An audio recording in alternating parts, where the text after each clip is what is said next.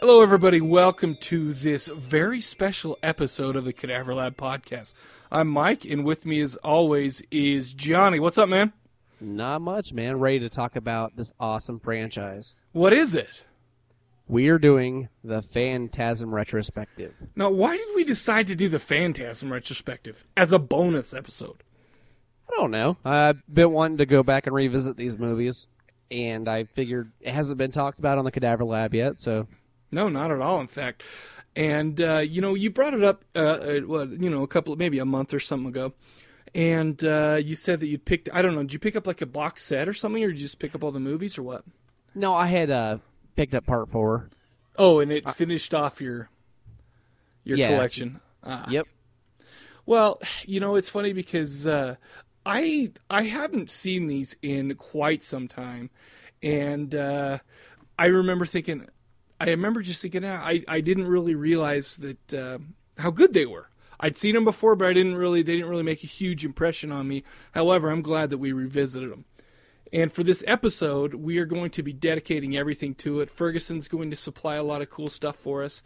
And we're also going to be playing some music with Phantasm theme and whatever. But... we're not going to be doing any of our usual segments. We're just going to be busting right through the 4 movies in the Phantasm franchise. Awesome. Hey, you know, one thing about revisiting these movies that I thought was kind of cool was movies that I liked a lot in the series. I found myself not liking as much, and movies that I kind of, you know, brushed aside in the series, I actually really liked this time. So it's kind of neat to watch them, because I watched most of these as a kid. Right. Well, so the first one came out in 79, and you know, the second one in what, like 88? So it's like, you know, even my old balls were young enough to see these as I was a kid, at least the first 2. But, but honestly, do you want to know the only thing I remember from all 4? It's been so long. The only thing I remember is... The balls, yes. No, kind of. Is when that lady, when Reggie's like undressing that lady in the middle of the night, and she had spheres for boobs. But anyways, we will get to that. That's awesome, man. Do you want to should we just jump right into it? Let's just jump into it, dude. Feet first. Man, I feel like, man, this will be the lowest content of Cadaver Lab BSing in all of history. We might get an episode out that's under 4 hours. I don't, you know what? I wouldn't put my money on it right now. Awesome. All right, man. Do it? Let's do it. Cool. The first movie is Phantasm from 1979.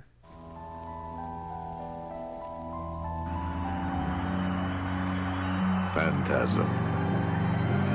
Is it a nightmare?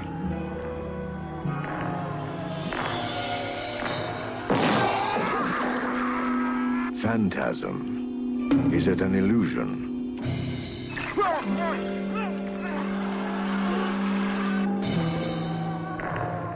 Phantasm. Is it an evil?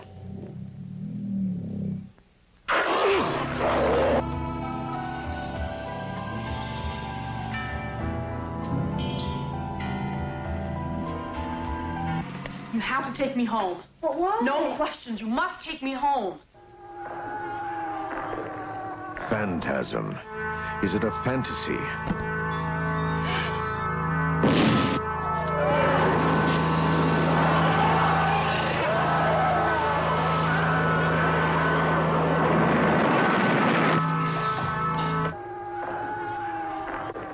Phantasm.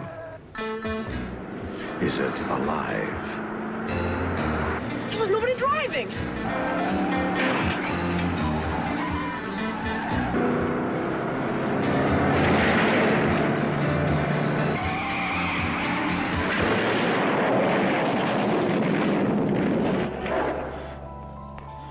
Whatever it is,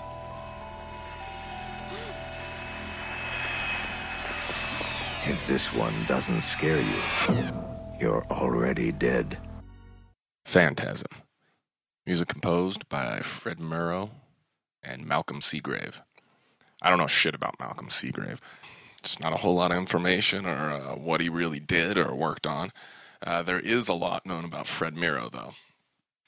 Fred was actually a composer and conductor who pretty much traveled the entire world. His father was a composer as well, mostly did commercial type stuff, though, background music. Fred worked in popular music. He worked in art house music and began, you know, scoring film, especially with Coscarelli. Fred really did compose music all around the world and was proficient in so many different kinds of music, but he was really at home with jazz-based, smaller, you know, kind of ensemble and synthesizers and keyboards. He actually had his own studio, which is where he probably did this score, in his house. And it was just mostly, you know, synthesizers, keyboards, and kind of just a jazz ensemble. You've got a drum set. There's some bongos, maybe some congas in there. Guitar, electric guitar appears just for a little bit. For the most part, it's all keyboard, synthesizer, and the funeral organ. What's interesting about this score, everybody knows it for the main theme, which actually doesn't even appear until about 10 minutes into the film.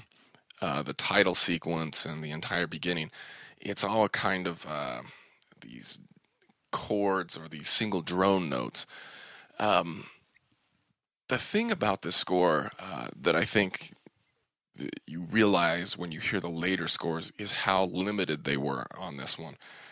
I don't know if it's a time restraint thing or just what they had access to, budgetary, you know, for budgetary reasons or whatever. But you can tell they're kind of...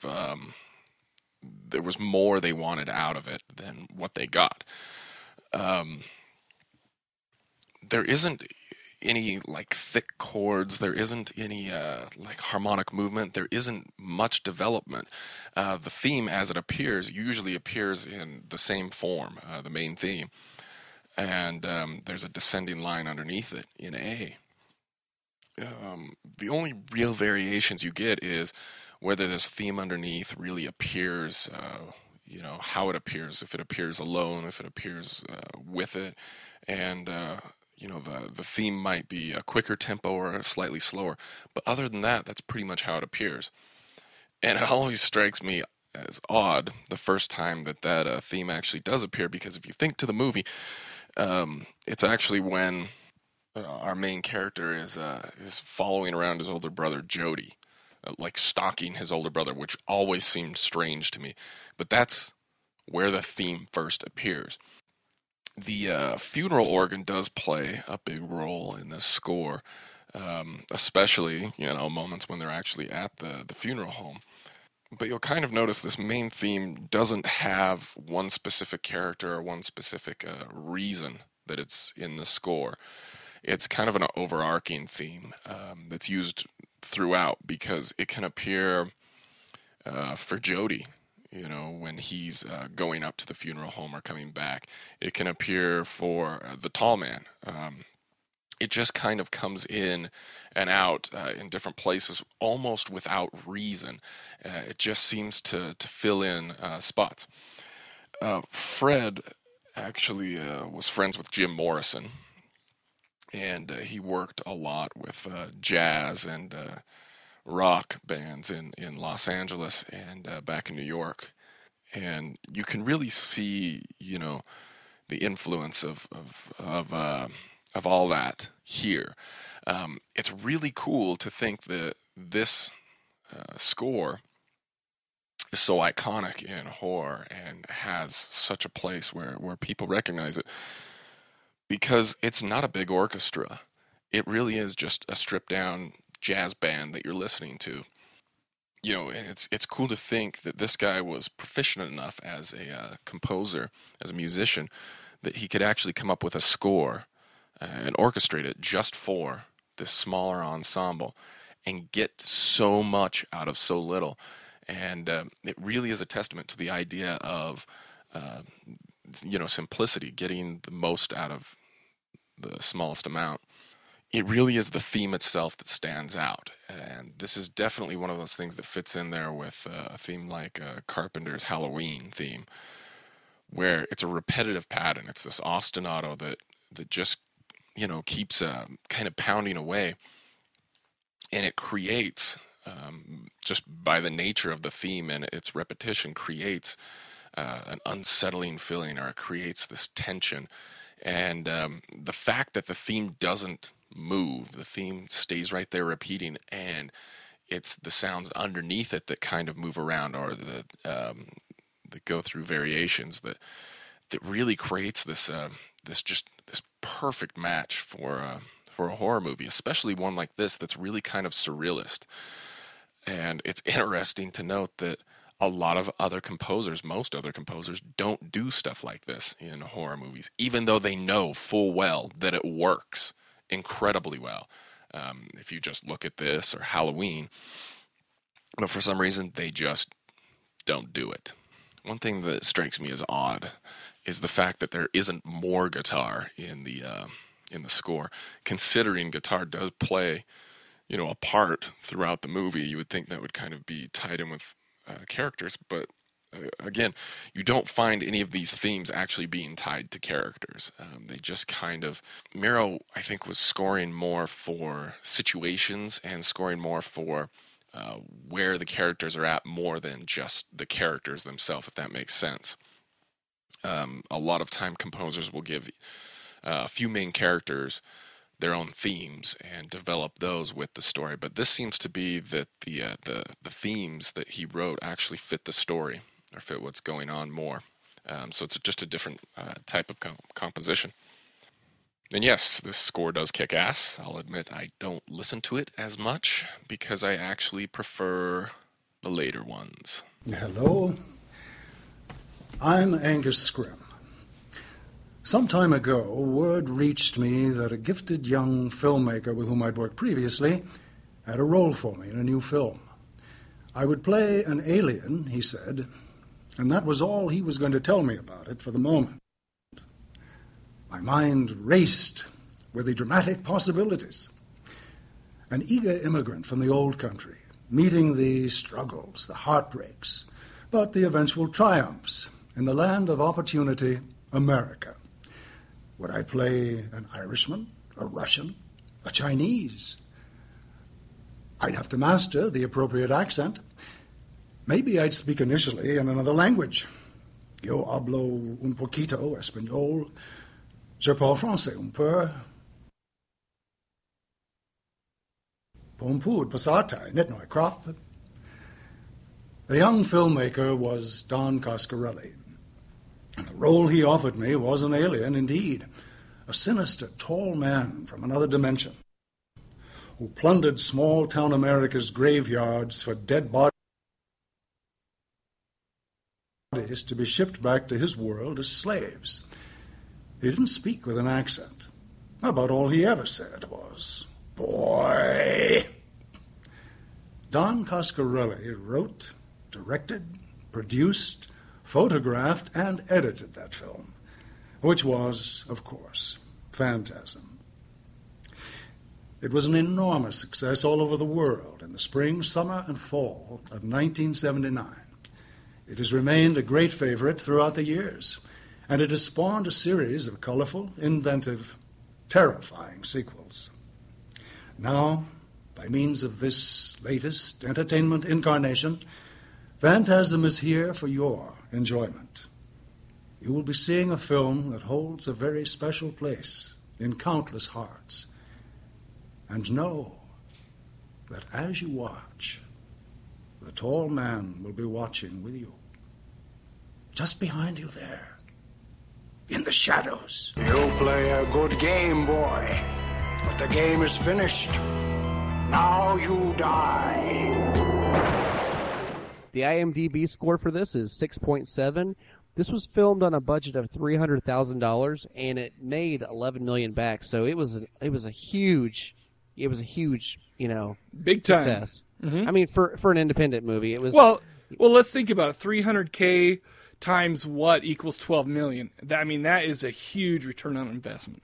Well, not only that, but this was all their own money in this. Like his Don Coscarelli's parents and people helped fund this. I mean, this was all their own pocket money. You know what? And can I add something that maybe is getting a little bit ahead, and I hate to cut you off so soon in the show. Oh my gosh, I'm starting early, aren't I? You know, I mean, let's see, 1979. I mean, this is a time where you know, there was all sorts of low budget films or horror films and stuff going on.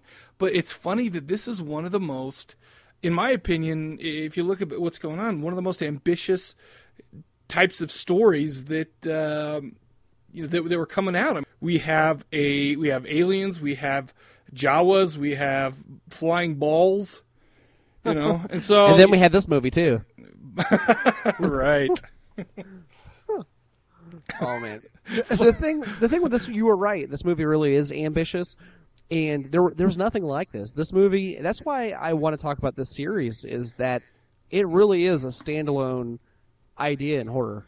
Well, and I mean, we'll get to talking about when we get to the characters. Let's stop and talk about the tall man as a villain, because I mean there has been nothing before and really nothing since, except for maybe that guy in Poltergeist.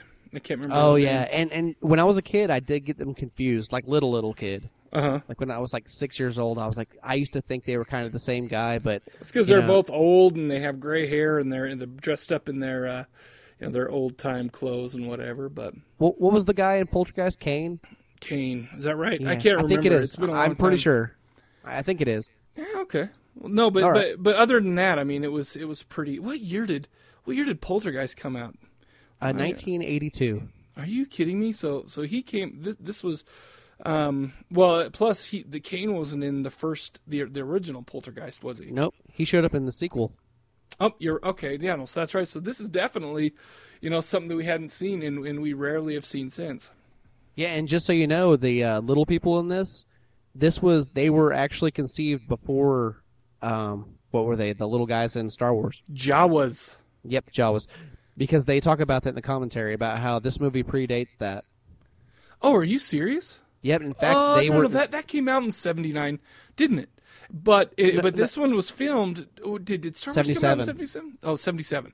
Yeah, and this was was filmed 76, 77. And what happened was Don Coscarelli got wind of that he heard that studio had characters that were similar, so they were trying to trade pictures and stuff and see how similar they would be. Well, exactly similar. Yeah, they're exactly the same. Jeez. But, all right, this movie was written and directed by Don Coscarelli, and we can go ahead and say right now that every movie is written and directed by Don Coscarelli. Well, we can also say for the 6 Degrees that this stars Reggie Bannister, who was in Bubba Hotep with Bruce Campbell. Let's just get those out of the way. Exactly. We don't have to touch on them again. Exactly. Because, I mean, there are a lot of things that you'll retread in this, but... This movie stars Michael Baldwin as Mike, Bill Thornsbury as Jody, Reggie Bannister as Reggie, and Angus Scrimm as the tall man, which is really cool. They didn't give him a name. I like that because it's unique to have a horror icon that doesn't have a name. Like, I mean, he's the tall man. I agree, and it's funny because I think what's going to happen in this episode is that we're going to at least. I'm going to be. I think we may talk a little bit about subjects that span all four, but you know, as we're going through. But you're right. We don't even know who this guy is until the fourth one. I mean, we have no clue who he is, or what he's really up to and whatnot. Is that right, or am I getting them mixed up? In 3, do we find out? No, it's part 4. Okay, it's part 4, and it's like I mean, he's given a name then, but. As you watch part 4, we find out that something happens to where it's no longer Jebediah Morningside. Exactly. Right. And you can tell when he comes back to that. But we'll get to that. Yeah, because his hair's combed different. Anyway. Yeah. The plot summary for this.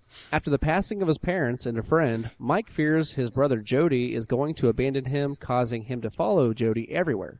They soon discover that their local mortuary hides a legion of hooded killer dwarf creatures, a flying silver sphere of death, and is home to the sinister mortician known only as the Tall Man, who enslaves the souls of his victims. After a few close encounters, they enlist the help of their friend Reggie for the final showdown. And that's pretty much it. I mean, the movie starts off where it shows a lot of him following Jody everywhere he goes. Right. And he's just a little kid. Was he like 13 years old?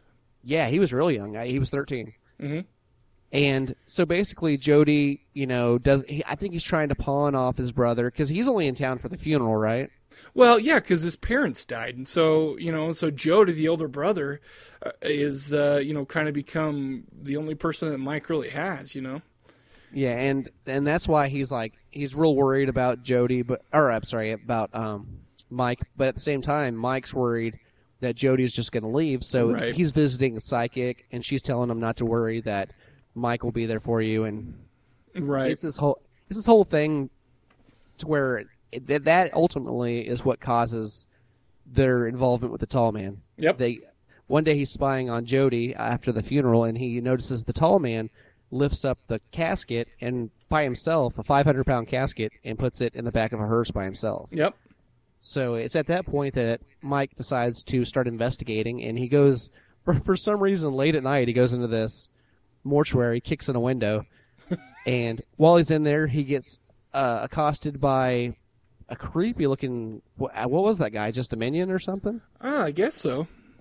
Well, he grabs Mike, and as he's holding Mike, the tall man throws one of his balls at him, which sounds really bad, and it sticks the guy in the head. Right. And at that point, it drills his head and sucks his brain out, splatters on the ground, and when he hits the ground, you see that he actually urinated himself. That's right. Did you notice that? I did. Well, I didn't in the beginning, but I read some notes and I went back and watched it. Yeah, it was really cool. So he then leaves, and he's trying to... Well, I don't even think he tells Jody at that point, does he? Well, I think he waits to kind of prove it to him. Well, no. I think he does, because I think as he's running away from that guy is when he cuts off the tall man's finger. Oh, that's right. And he takes the fingers home. Exactly. And he has this one finger in this box. Then he tells Jody, he's sitting there sleeping on the stairs with a shotgun in this box. And his brother gets home and he's like, well, what are you doing? And he shows him. And they open this box up and there's a crawling finger inside of it. Yeah. They balls take it in a quote-unquote finger in a box. Not a dick in a box, okay? It's a dick in a box. That was beautiful. And, but the finger turns into some kind of gigantic fly with red eyes and sharp fangs and attacks both brothers. And right when they think they have it killed inside the garbage disposal, their friend Reggie comes over and the fly comes back for revenge. Oh, dude. That part was awesome because that little monster, it was just on the verge of looking like kind of a little Muppet. But oh, it did. It really did. But, you know, the funny thing is it's like in that scene, I think would have kind of been extra cheesy if it hadn't have been for, you know, those three guys getting together when Reggie and Jody and Mike were all taken care of. I loved it when all three of those guys were in a scene. And absolutely. And they were awesome. Yeah. And it was this scene where, you know, the flies, you know, struggling and they have it in a towel and, you know, it's flying all the way. It was a pretty good scene. It was pretty funny. Oh yeah, it was great. And I didn't say this earlier, and Ferguson will probably touch on this a little bit, but this movie from the very beginning establishes a classic horror theme. Oh yeah, like the music is so awesome, man. The music in this, it's memorable, just like Psycho, Nightmare on Elm Street. You know what it reminds me of? Kind of like Exorcist. Yeah, the Tubular Bells. If it was. Put together by Argento, or not by Argento, by Goblin. Dude, this whole movie, Shelley said that to me. She said, this reminds me of something that Claudio Simonetti would do. And I said, that's what I thought when I saw this, was that it was very Goblin-esque. Well, there you go. So, and especially when the drums and stuff kicked in. Yep, exactly. It reminded me of like Deep Red or like Tenebrae or something like that. Well, and it was like, I mean, there was that theme that kind of played throughout, you know, in different variations and whatever. But you're right. I mean, there was, in fact, I just watched Dawn of the Dead a couple of, maybe a week ago or whatever. But, you know, when that got into kind of the drums and the full thing playing, that's kind of, there were parts in this that really reminded me of that. I can see that. Yeah, definitely. We should probably talk about the lavender lady. Okay. Who, she basically is the alter ego of the tall man, And it seems like she's there basically just to lure in young men so she can kill them and he can harvest their souls. Well, here's the deal. She's a pretty hot, well, I mean, you know, decent. Well, let's just put it this way. Basically, she would bone somebody, you know, without a lot of work. Let's just say she's easy. I don't want to disrespect her, but you know, she's hot enough that she can get away with that. However, the lavender lady, they call her that because of the what's that called? What's that makeup called? You put on Revlon? No. Oh, no. Your eyeshadow. Man, that was freaking blue. She did look like a prostitute. Yeah, she got, cause the whole story actually begins because Jody's original buddies, Jody and Reggie's original buddies, was killed by the Lavender Lady. I can't remember his name. I can't remember either. Anyway, Rick. No, but yeah. Did you know those were not her boobs? Oh no. Yeah, apparently she wasn't comfortable doing that. So wait, a woman that will put on that much eyeshadow isn't comfortable showing her boobs. Exactly. You know what? That was shallow-minded of me, because not everyone who dresses like a hooker is a one. Okay. I wouldn't go that far. Okay. She actually said she was sitting in the premiere of this with her mom, and her mom looked over at her in the scene where it shows the boobs, and her mom said, "Oh, you should have done that. You have way better boobs." Oh, are you serious? Yeah. So I thought that was really funny. Yeah, and that wasn't Jody's ass either, for all of you wondering. Oh, that is too bad. Like, what is up with these uptight people, man? Show your ass and your boobs. It's not a big deal. Well, my only problem is I wouldn't want everyone to see the fruit basket with the ass. It might be a little scary. I don't know if I want that. I mean, because I remember, what was it? The Burning Fisher Stevens, his fruit basket was there for everyone to see. He hasn't lived that down yet. Just kidding. Nice.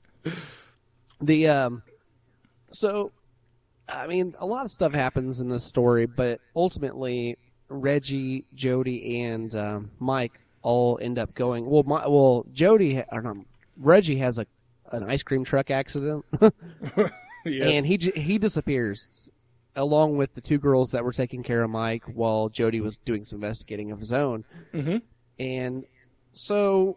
What eventually happens is Jody and Mike are at this house, and they're trying to figure out what's going on, and Reggie pops back up and says, "Oh, no, we were just being held in this room, and I let the girls go, and we're all fine." Right. And not everything seems right, because they're noticing they find that room with all the midgets and the dwarves in the barrels. Uh-huh. And it has the two, what would you call that, like a magnetic... What would you call that thing? That field? Well, yeah, just two little. I guess what it looked like was just two thin cylindrical silver poles or something that, you know, maybe about between knee and waist high. Yeah, and they acted as a crossover to another dimension. Yep. And I think I thought in the first movie that Mike basically said that was another planet. Mm-hmm. And that the tall man was crushing them into dwarfs because of the gravity and the heat of their planet. Mm-hmm. And he was making them slaves. But I think they established later in the movies that that's not necessarily what's going on. No, well, he didn't know shit. He was a little kid. Well, and it was just he was just guessing. Just a theory. He went through the little portal and he just floated there for 30 seconds. Yep. So, I mean, he was hanging above Mars. He didn't know what was going on. But this movie, it ends. Should we tell what happens at the very end? I mean, is that going to spoil it? We would have to talk about the other movies, I think. Well, yeah, I think we're eventually going to. But maybe we should just say that we're going to spoil the movies anyway. Okay. I mean, yeah. I mean, this movie was made, like we said, in 1977. It came out in 1979. And if you know that there's a part 2, this won't spoil anything for you.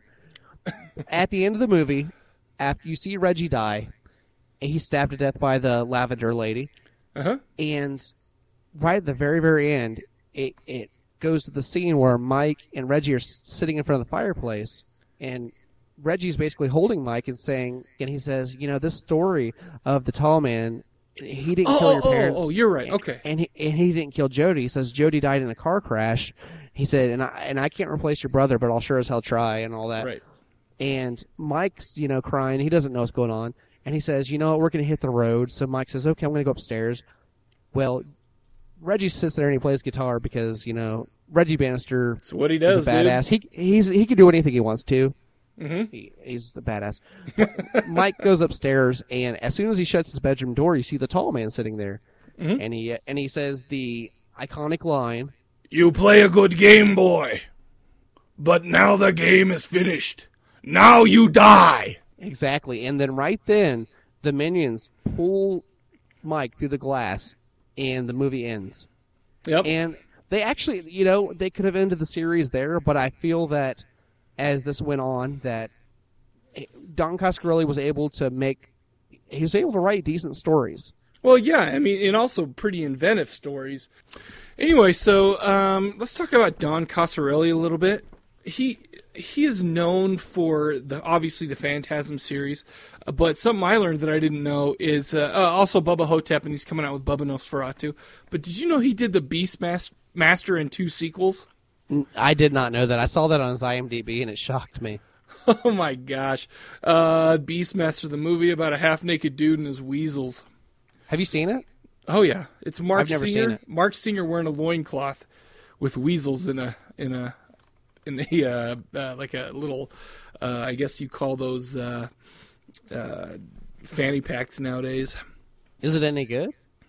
No, it's okay. No, I don't remember. I've only seen. No. It's like one of those shows that played on TNT in the '90s, like over and over constantly. But yeah, you probably missed it. I remember hearing about it. I just never saw it. Yeah, it wasn't that great anyway. One of the best scenes of this, I just wanted to throw that in there to mention Mark Singer and his weasel. And his spears. Exactly. The most interesting things about this was in my opinion, was the ideas of the balls. And I was talking about it before. No, sorry, the spheres. Let's call them the spheres. Yeah.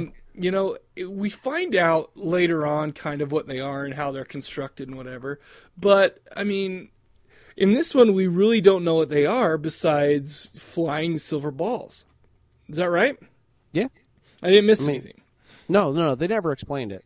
Well, and I have to say that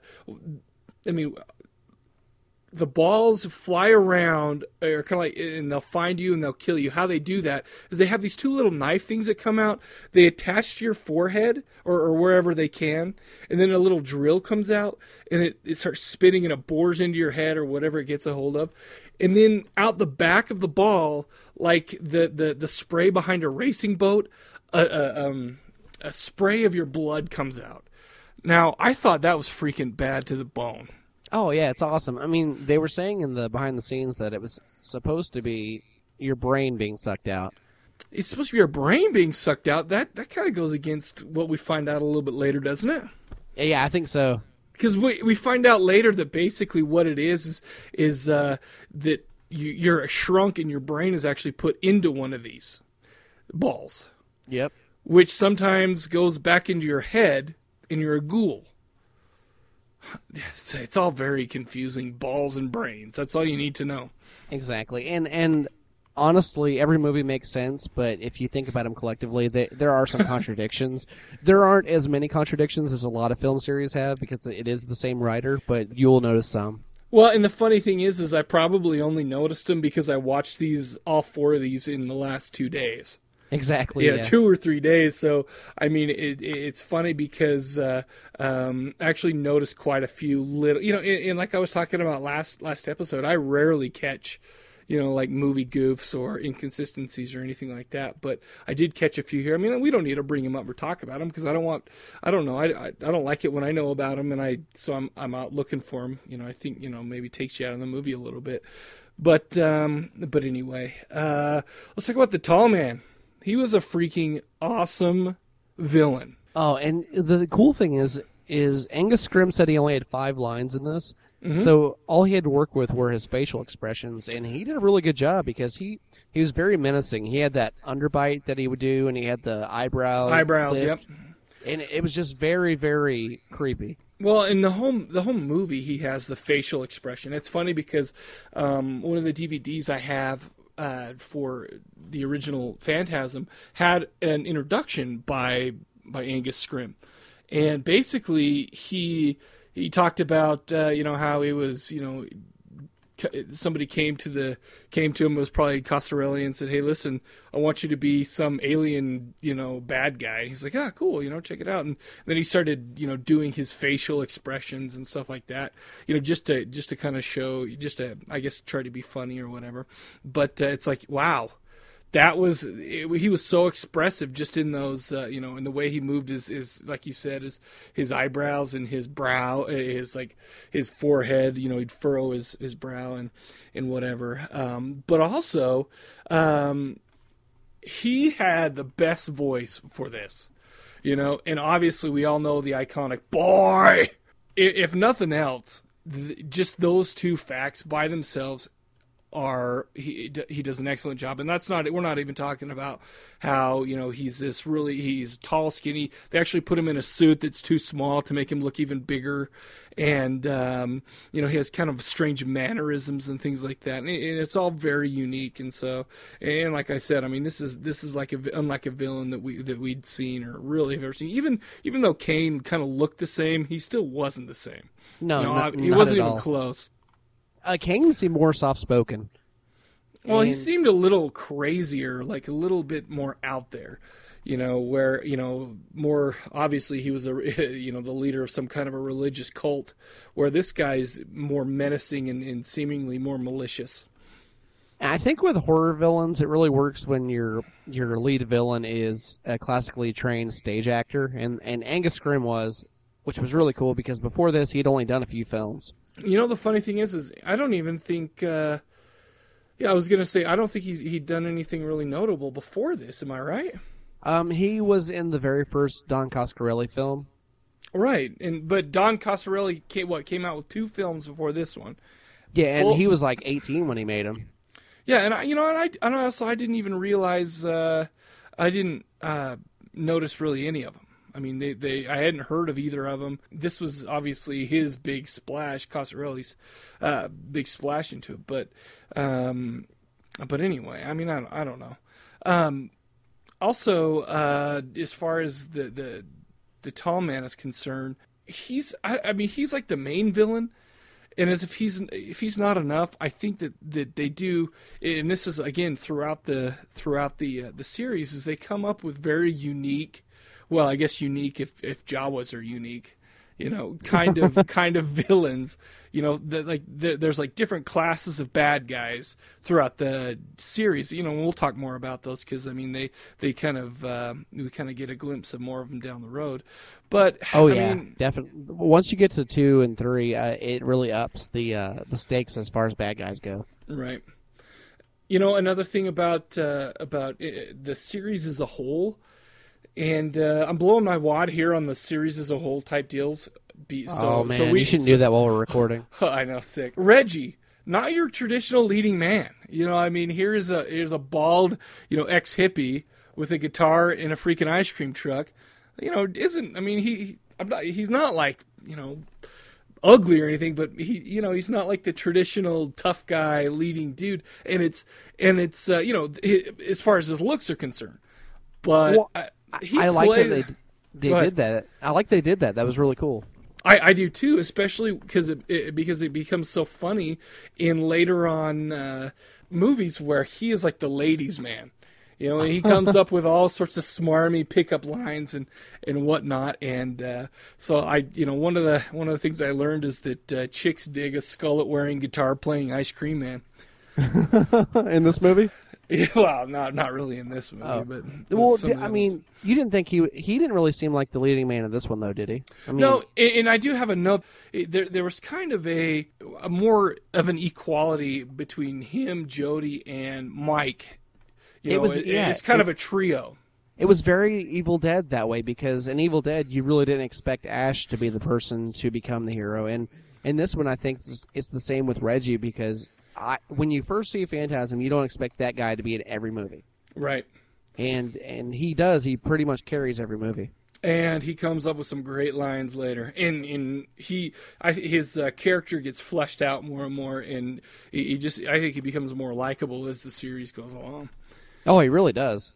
You know, it's funny because, I mean, like I was saying, that how this is a pretty, you know, unique movie and, you know, pretty ambitious.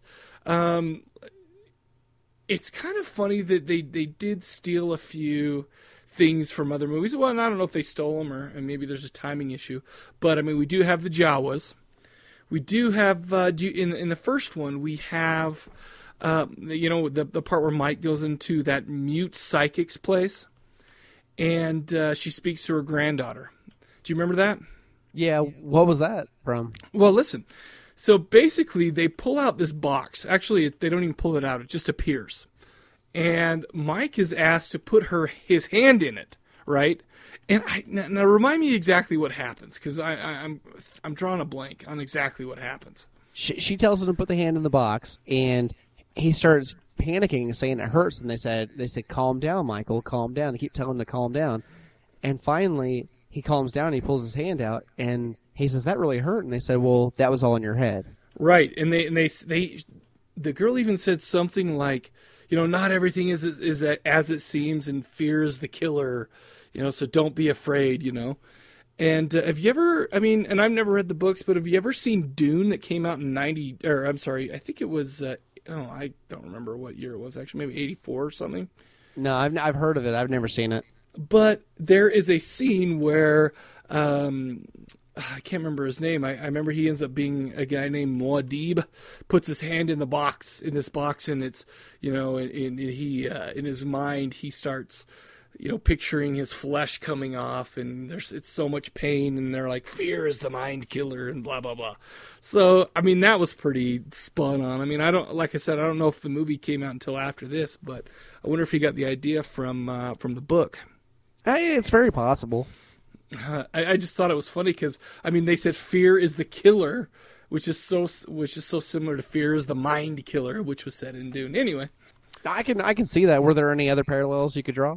Well, not till number 4, where Mike finds out he has the Force.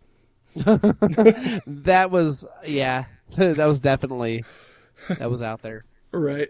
But, I mean, listen, if you're gonna make a movie for a first-time director and you nick a couple of ideas from, you know, pretty solid works, other works, you know, whatever. Even though, like you said, I don't know if they nicked the Jawa, but, you know, still a good idea. And I thought, out of all of the movies in the series, I thought part 1, Shelley and I talked about how part 1 was definitely more sci-fi than the rest of them. Well, I think also because Mike does mention that he's from another planet, and that, you know, they kind of talk in those types of terms, whereas they kind of lose that kind of, those kind of words later on, you know, and they start talking about dimensions and things like that. The yellow blood, though, and the stuff like that kind of pulls you that direction, too. Right. Well, and I mean, I always thought, though, that was just because of the embalming fluid, but... Oh, did you really? Yeah, but I mean, is that, I don't know. That was my assumption. You know what? I like thinking that better. That's actually... That's cool. I had never thought about that. Instead, because later, when they do show him embalming or whatever he's doing, it is yellow, so that does make sense that that's what that would be. Yeah, of course, it's a bummer that hydrochloric acid ended up in there. And when I say bummer, I mean kick ass, but anyways. We'll talk about that in a minute. Anyway, well, that's all the notes I have. I mean, this movie was freaking awesome. Like I said, I don't remember loving this movie until I watched it this time, and I didn't know what was wrong with me before. I must have missed something, because coming back to this was I really, really enjoyed, you know, especially the original. You could tell that there was some budget limitations. It was fairly obvious, but I mean, we could point it out, and if you watch the movie, it's fairly obvious. I mean, like, you have that him lifting up that balsa wood coffin, you know, and some of the quote unquote marble walls were not what you could tell were just walls with something on top of them to try to look marble. But, you know, I mean, you can't obviously, being horror fans, especially low budget horror fans, I think that we've come to a point where we can overlook that kind of thing and not have it take away from the story, which I thought was great. Oh, absolutely. Did you learn anything from this? Oh my gosh, I learned. Let's see. I learned. I told you one of them, that chicks dig skillet wearing, guitar playing, ice cream men. except for that was not for this one. No, actually, it was also I also actually already mentioned them both as stealing ideas from sci-fi movies equals success. What about you? Oh, I thought you had more. Nope. No, I blew my load before. Would I quit saying that? Yes. Oh my god! This episode's going to be like NC-17. Well, we're talking balls and yellow, you know, kind of milky substances, but I don't know why it's yellow. Beastmaster. Oh, that's right, and his weasels. Yeah, his loincloth with his weasel hanging out. I learned that pallbearers are just freaking lazy, man. They take six guys to do what one can do. We just hired, and plus he's like 80, man. What's that? Exactly. This guy's problem? My grandpa's loading a coffin in there, and they have six guys doing it. Oh, that's freaking awesome. He's like, it's 500 pounds. No, you're just a slacker. It's not 500 pounds. You're lazy as hell. No, that's great, man. Did you get any who else said that? I did. I got, you sure it wasn't that retarded kid Timmy up the street? This is so dumb. That was just Cartman to Kyle. It's some random thing. But, dude, I only said that so I could say, Timmy! I actually thought about that from the, la la la Timmy! Timmy! When he said that, I was like, oh my god, I wonder if South Park got that from this. I don't know. A retarded kid named Timmy. And I got another one that says, you play a good game, boy, but now the game is finished, now you die. You have to have a little bit of backstory for this. I have two little brothers. One of them's 5 years younger than me, and one of them's 7 years younger than me. For some reason, growing up, they could kick my ass at Mortal Kombat. And we used to play it all the time, and so it's like whenever they would beat me, it got to the point I used to beat the shit out of them if they smiled or talked smack, you know, because I'm a lot older and bigger. But you know, so it got to the point where basically if they like looked at me funny afterward, like they would, I could, if in ironically, if I could tell that they were trying to keep a straight face unnaturally, I'd beat the shit out of them. So, they played a good game, now the game is finished, and now you die, because I'd kick the shit out of them. There you go. That was me. That's awesome. I got a couple of them.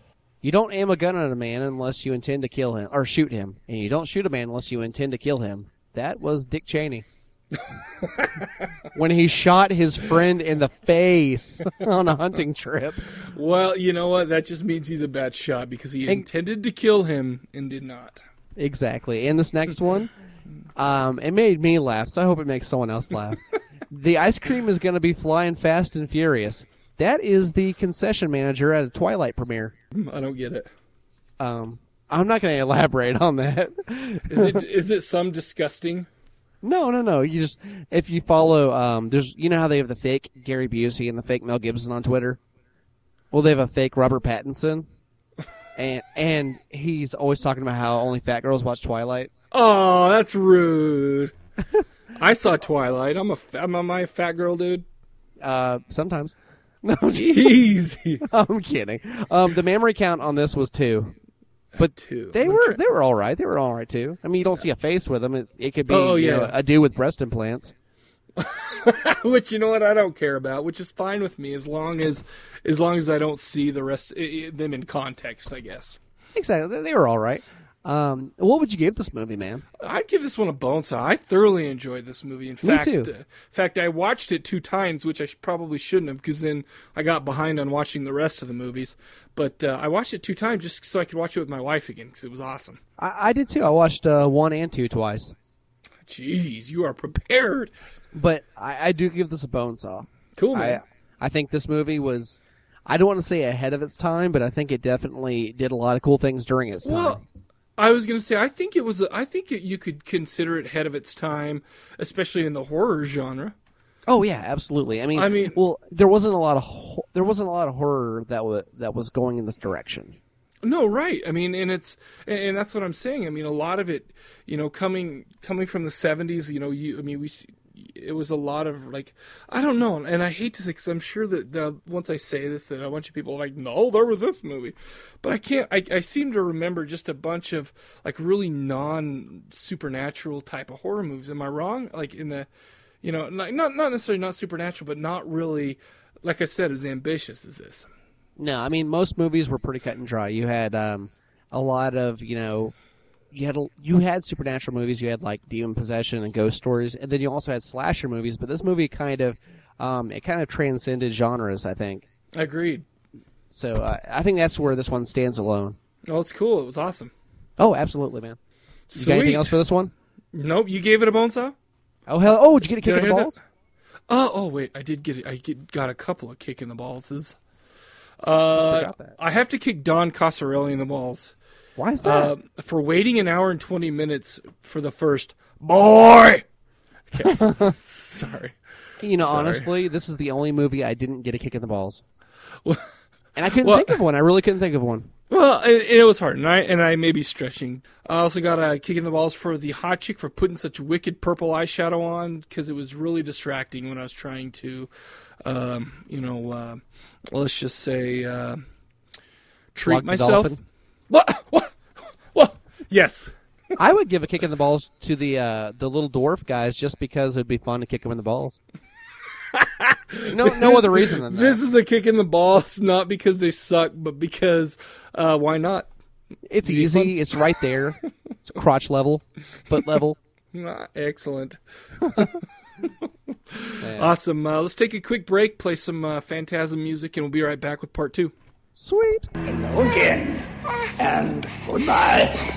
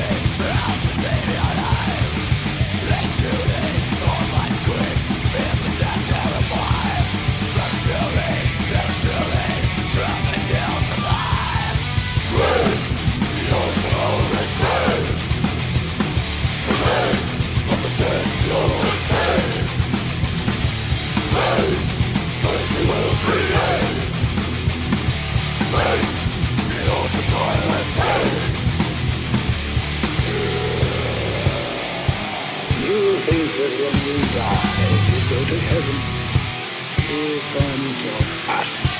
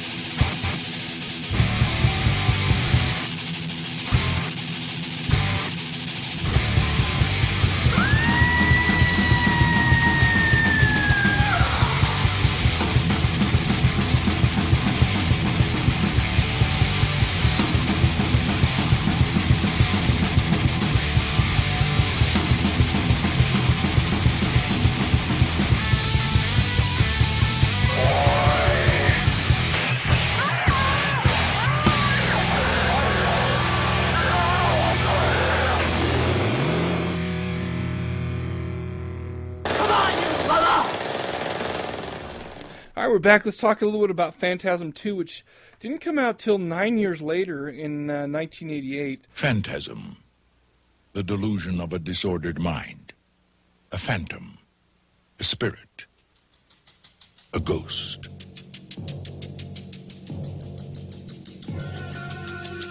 For 10 years, the secret of Perigord Cemetery has remained a mystery. Now, three innocent people are about to discover the ultimate evil. You think that when you die, you go to heaven.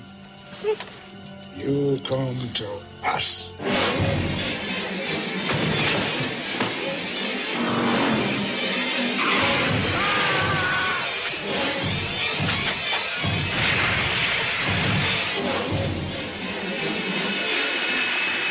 We've got to warn people.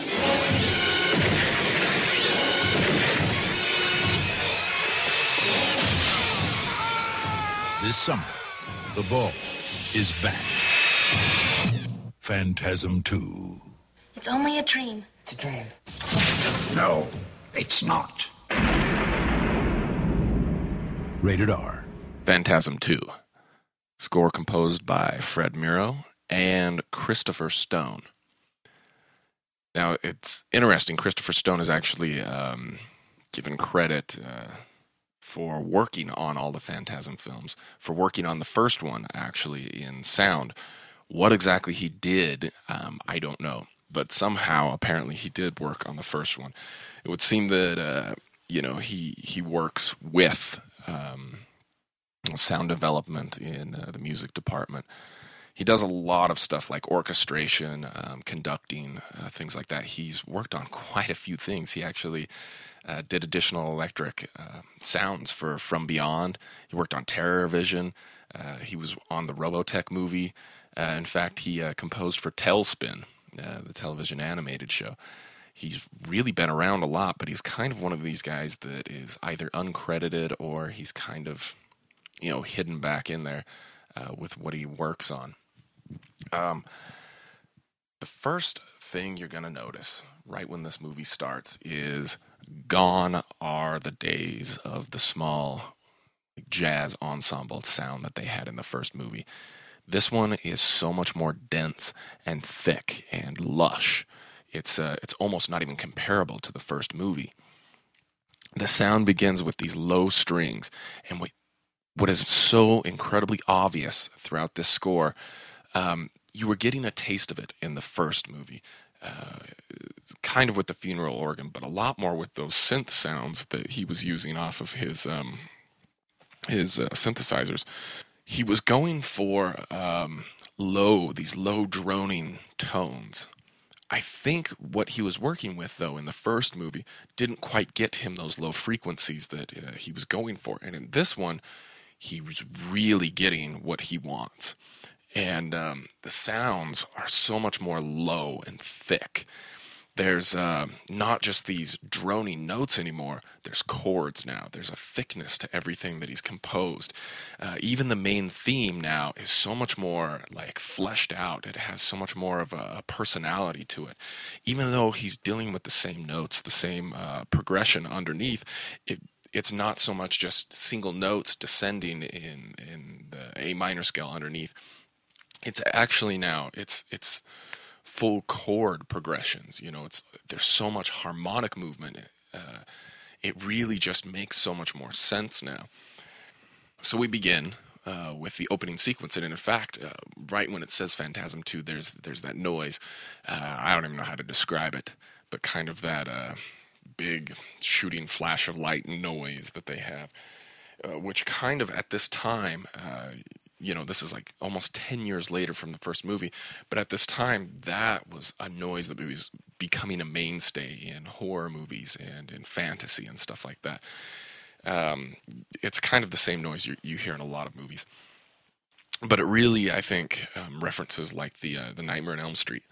In this one, things take this huge drastic turn, even right after the lush chords that he's using over the title sequence. When Reggie is in the kitchen and you get the first little, do they call them lurkers? What the hell do they call them? The Jawa. When he sees that little bastard in the kitchen, all of a sudden you get prepared piano.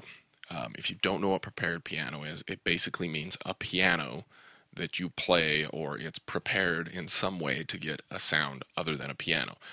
For instance, sometimes they'll take the top off and you can actually hit the strings of the piano with mallets or drumsticks or something like that. You could also do something to the actual mallets in the piano, which is what I think they had done here, is you can take the little felt pads off of them so they strike it harder, or you can change whatever's on there. You can actually put things on the strings in the piano so they vibrate different or get a different tone.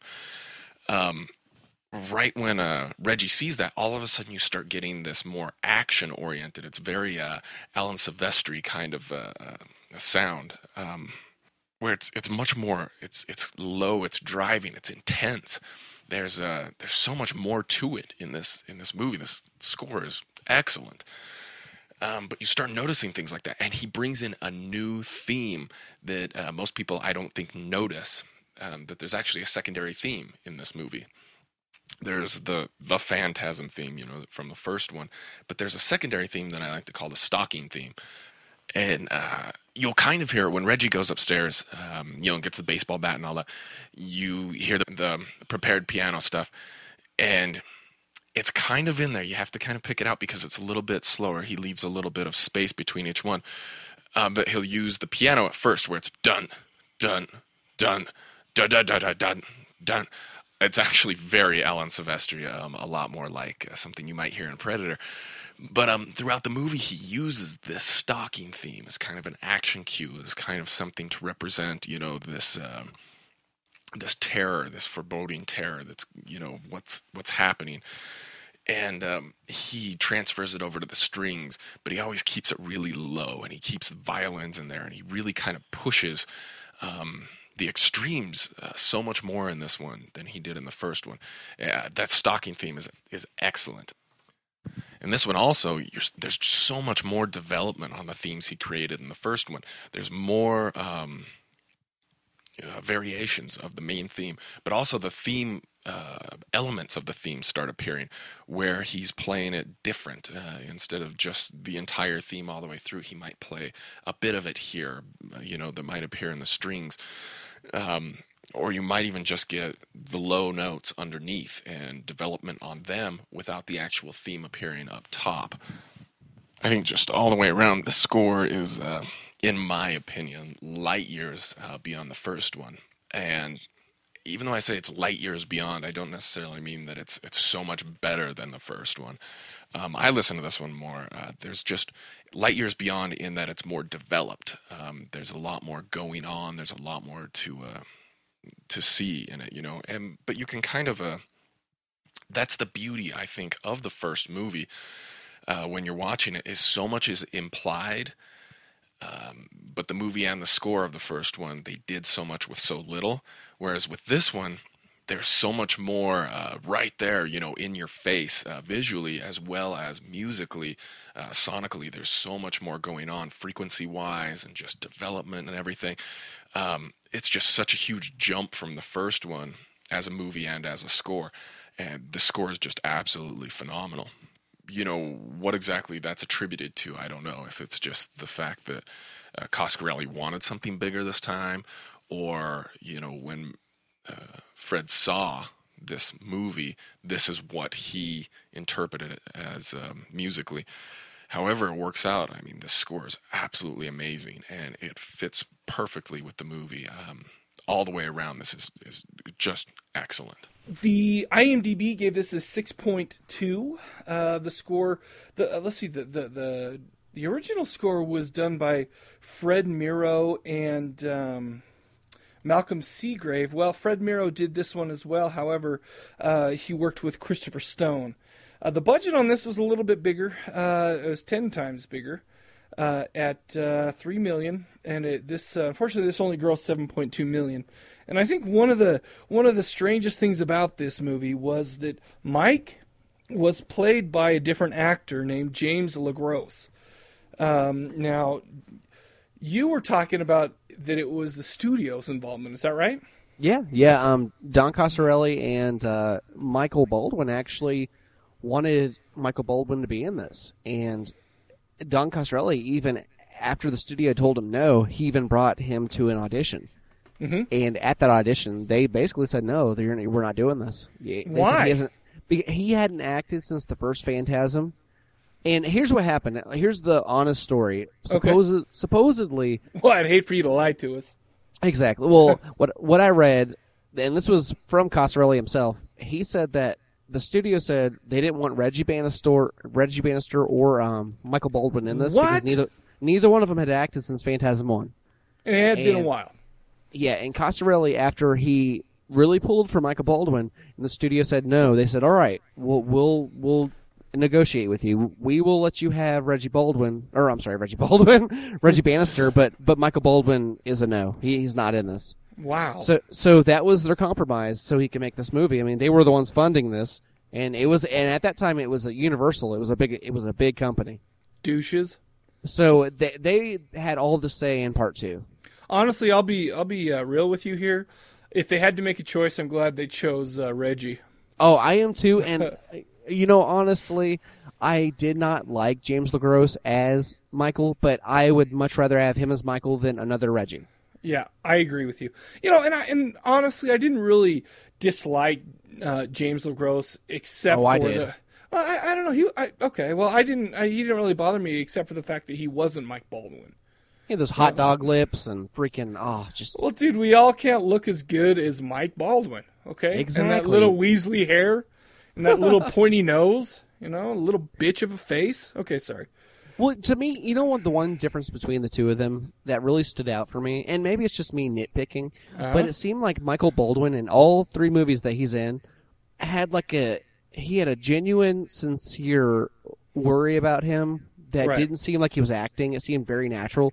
And James LeGros in this one, it seemed very stiff and very just forced. It didn't seem the same. I mean, I know he's not going to be the same actor, but it just seemed very stiff and not felt. Well, and the thing is I mean, there's got to be something to be said for, you know, being around the original movie and understanding how Coscarelli works. I mean, I assume that James LeGros never worked with Coscarelli before. No, I could be wrong. This was his first movie as like a main actor. Well, and it's funny because James LeGros, you'll see show up from time to time, but I don't really know any main movies he's been in. I mean, I don't know. I haven't seen them. I'm not saying they're not there.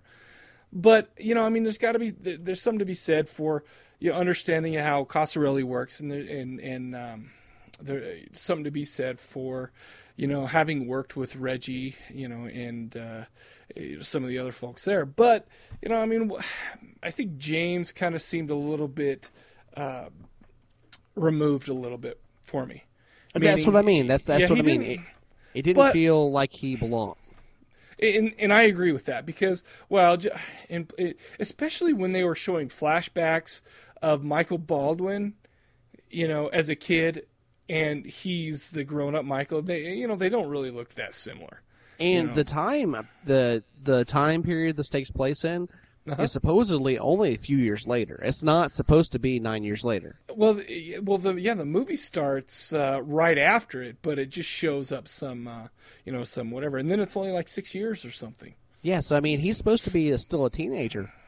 Right, he was like 35 or something. Yeah, this guy, he was applying for his AARP card. Yeah, well, maybe he was like in his 20s, but still, it was, I don't know. But anyways, Reggie Bannister was in it again, Angus Scrimm again. We are treated to Samantha Phillips playing Alchemy. Now, I've got a big gripe about her, but we'll get to that. Oh, I have. You know, I don't know what your gripe is, but she was freaking weird. Well, okay, and then we also have Paula Irvine as Liz. You know what? The two main girls in this have boys' names with an A at the end. Paula and Samantha. Weird. Yeah. Anyway, the movie goes, it starts, like I said, it starts with the kind of a catch-up scene, kind of a, you know, kind of the Friday the 13th type of deal, which I think is funny because, you know, I think they just wanted some padding for the running time. I don't know. But, like I said, it, you know, starts up right after the first one ended. I can't remember exactly how this happens, but Reggie blew up his house to kill the Jawa minions. I think that's out of place. No. What happened was, it starts off at the end of the first movie, and Reggie runs upstairs to save Michael. Oh, that's right. And as he turns on the gas after he has a struggle with those little minion guys. That's right. And after he goes upstairs and pulls Michael out, and they jump out the window, the house explodes because of the gas and the flame in front of the fireplace. By the way, thank goodness I have an electric stove. But no, you're right. That's right, because it starts off right after. And, you know, where Mike just got pulled through the mirror and whatever, and, you know, and so his house blows up, which leads to a question that I have. And, I'm not going to be ashamed for asking dumb questions. Hopefully you can answer them. So 6 years have passed. We're introduced to a girl who's having psychic visions about Mike, Reggie, and the tall man. Her name is Liz. She's pretty scared because her grandfather is dying, and she doesn't want the tall man to get him, I guess is what's going on. But she has like some kind of a psychic link with Mike, and, you know, and Mike knows who she is, and you know, she's been drawing pictures of Mike in kind of like a journal, whatever. And Mike has been in a mental institution, you know, since, I assume, since sometime closely after the house blew up or whatever. He's in there. He's in the institution. He starts to hear Liz's pleas and decides that I guess he decides it's time to just to go out and, you know, and pick this up again, and, you know, and start kicking ass, for lack of a better explanation. So he goes in. He tells the doc, you know, hey, listen, I'm all that shit happened. That didn't really happen. I made that all up and whatever. And it just basically tells the doctor what he wants to hear. And then they eventually let him out. They let him out. Anyway, so he decides to go to Morningside Cemetery and to check to see if there are actual bodies in the coffins that are buried there, when Reggie shows up. And for some reason, even Reggie is kind of doubting that the first movie even happened. Did I miss something? No, he did say that. No, that was all in your head, man. And to me, it didn't seem like he was doubting. He wasn't really trying to dismiss what happened. I think he was trying to block it out in his own head. And it could be, and which is kind of confusing too, because at the very end he said that Jody died in a car wreck instead of how we saw Jody die. Wasn't it from the Lavender Lady? No, we didn't see Jody die.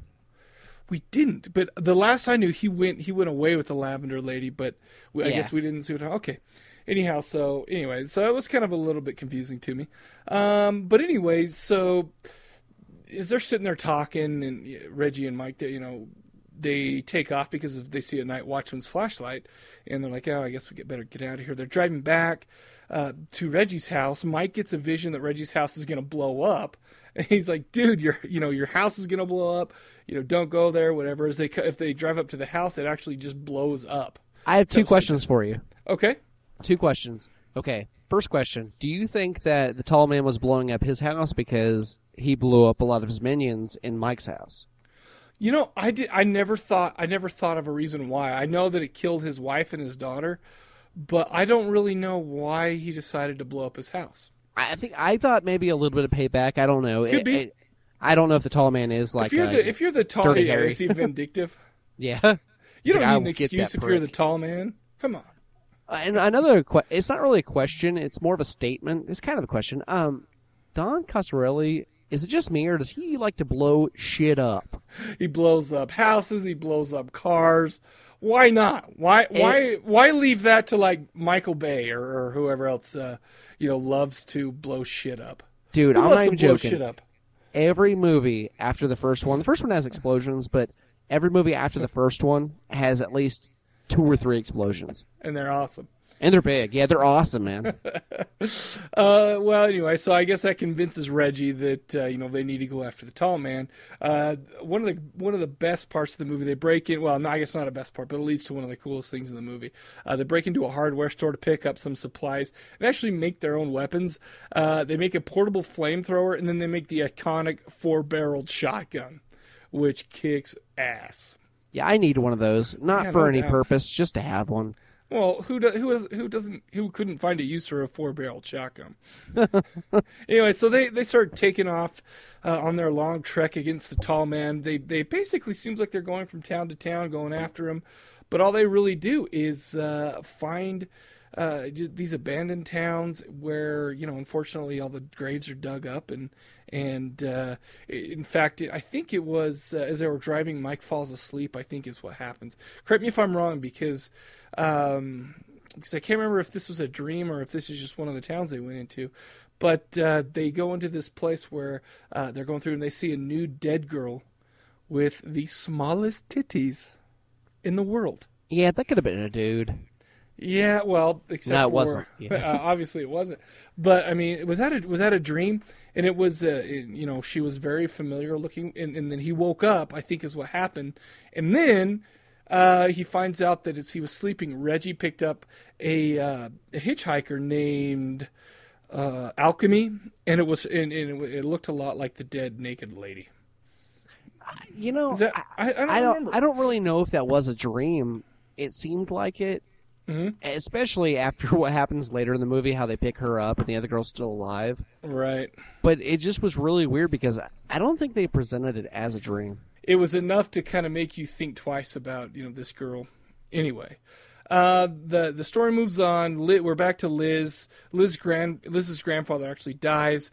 Liz and her sister, who, by the way, the actresses looked so similar, I forgot which one was which, and the grandmother, they all go to the funeral home, and that night when they're home, the reanimated grandfather shows up in Grandma's bed and I guess takes her back to the funeral home, and psychically, the tall man tells her to come to the funeral home if you ever want to see your grandma. Anyway, Mike, Reggie, and Alchemy keep going to a certain town that Alchemy knows about, and of course it's abandoned just like all the rest. Alchemy's uncle owned a bed and breakfast that they stay in, but that was just, it's like nobody had been there in years and years. And so basically what they do is they leave Alchemy there. They they go out to the cemetery to kind of go check out and see what's going on. And they actually run into, Mike and Reggie run into Liz, find out that her grandmother has turned into what we call a lurker. is that I think that's the name for the Jawas. I think that's what, is that right? I don't remember that name. Because I think Mike said something like lurker, that he referred to him as lurkers. Anyway, so they get Liz and they run away. A bunch of crap happens. They go back to the bed and breakfast. And they set up some kick-ass booby traps. And of course Reggie, since it's past the number one, the first one, is quite the ladies' man. He and Alchemy start getting it on, and I really liked it because she's like, "Oh, I love your bald head." God, Reg, I love your head. Anyways, come on, so much can dream. Even though she had LBs, which stands for little boobies, that's still cool. But unfortunately, like right in the middle of it, they set up this one booby trap with a freaking grenade. So if someone opened a window, a grenade would go off. That's asking for sleeping. Oh dear. Well, okay. So the grenade goes off. They go down. They think it's only a dog, but I guess they get distracted long enough. Somehow the tall man grabs Lids and takes off. They make chase, but the tall man runs them off the road, and their car explodes, like you were saying. Anyhow, I'll speed this up a bit. Back at the crematorium, Liz is about to be burned, but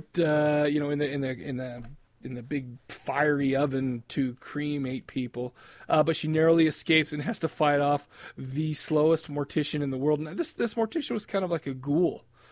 And so this is kind of a new type of monster, of one of the tall man's minions. But anyway, she kind of fights him off. Mike and Reggie show up there. They're going around and they find this door that they can only open up with a sphere. They split up, search for one. Reggie goes into the basement and is looking around. He finds a chainsaw, and then there's a guy called a graver. A bad guy called a graver, which is kind of the same type of deal. Starts. I forgot to mention one of the best lines. I don't know. Maybe we'll talk about it later. But he gets into a line.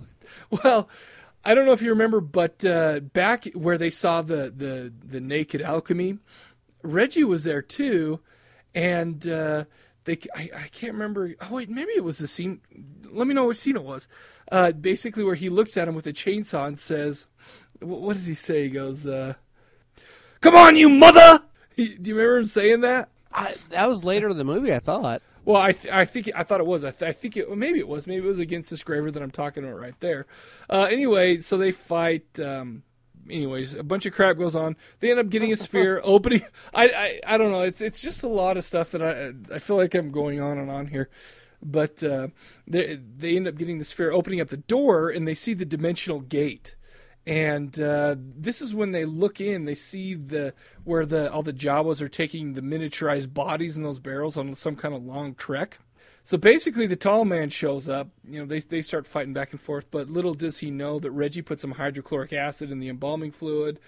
They ended up stabbing the tall man with the embalming fluid and letting it go. And that was a kick-ass scene because he basically disintegrates.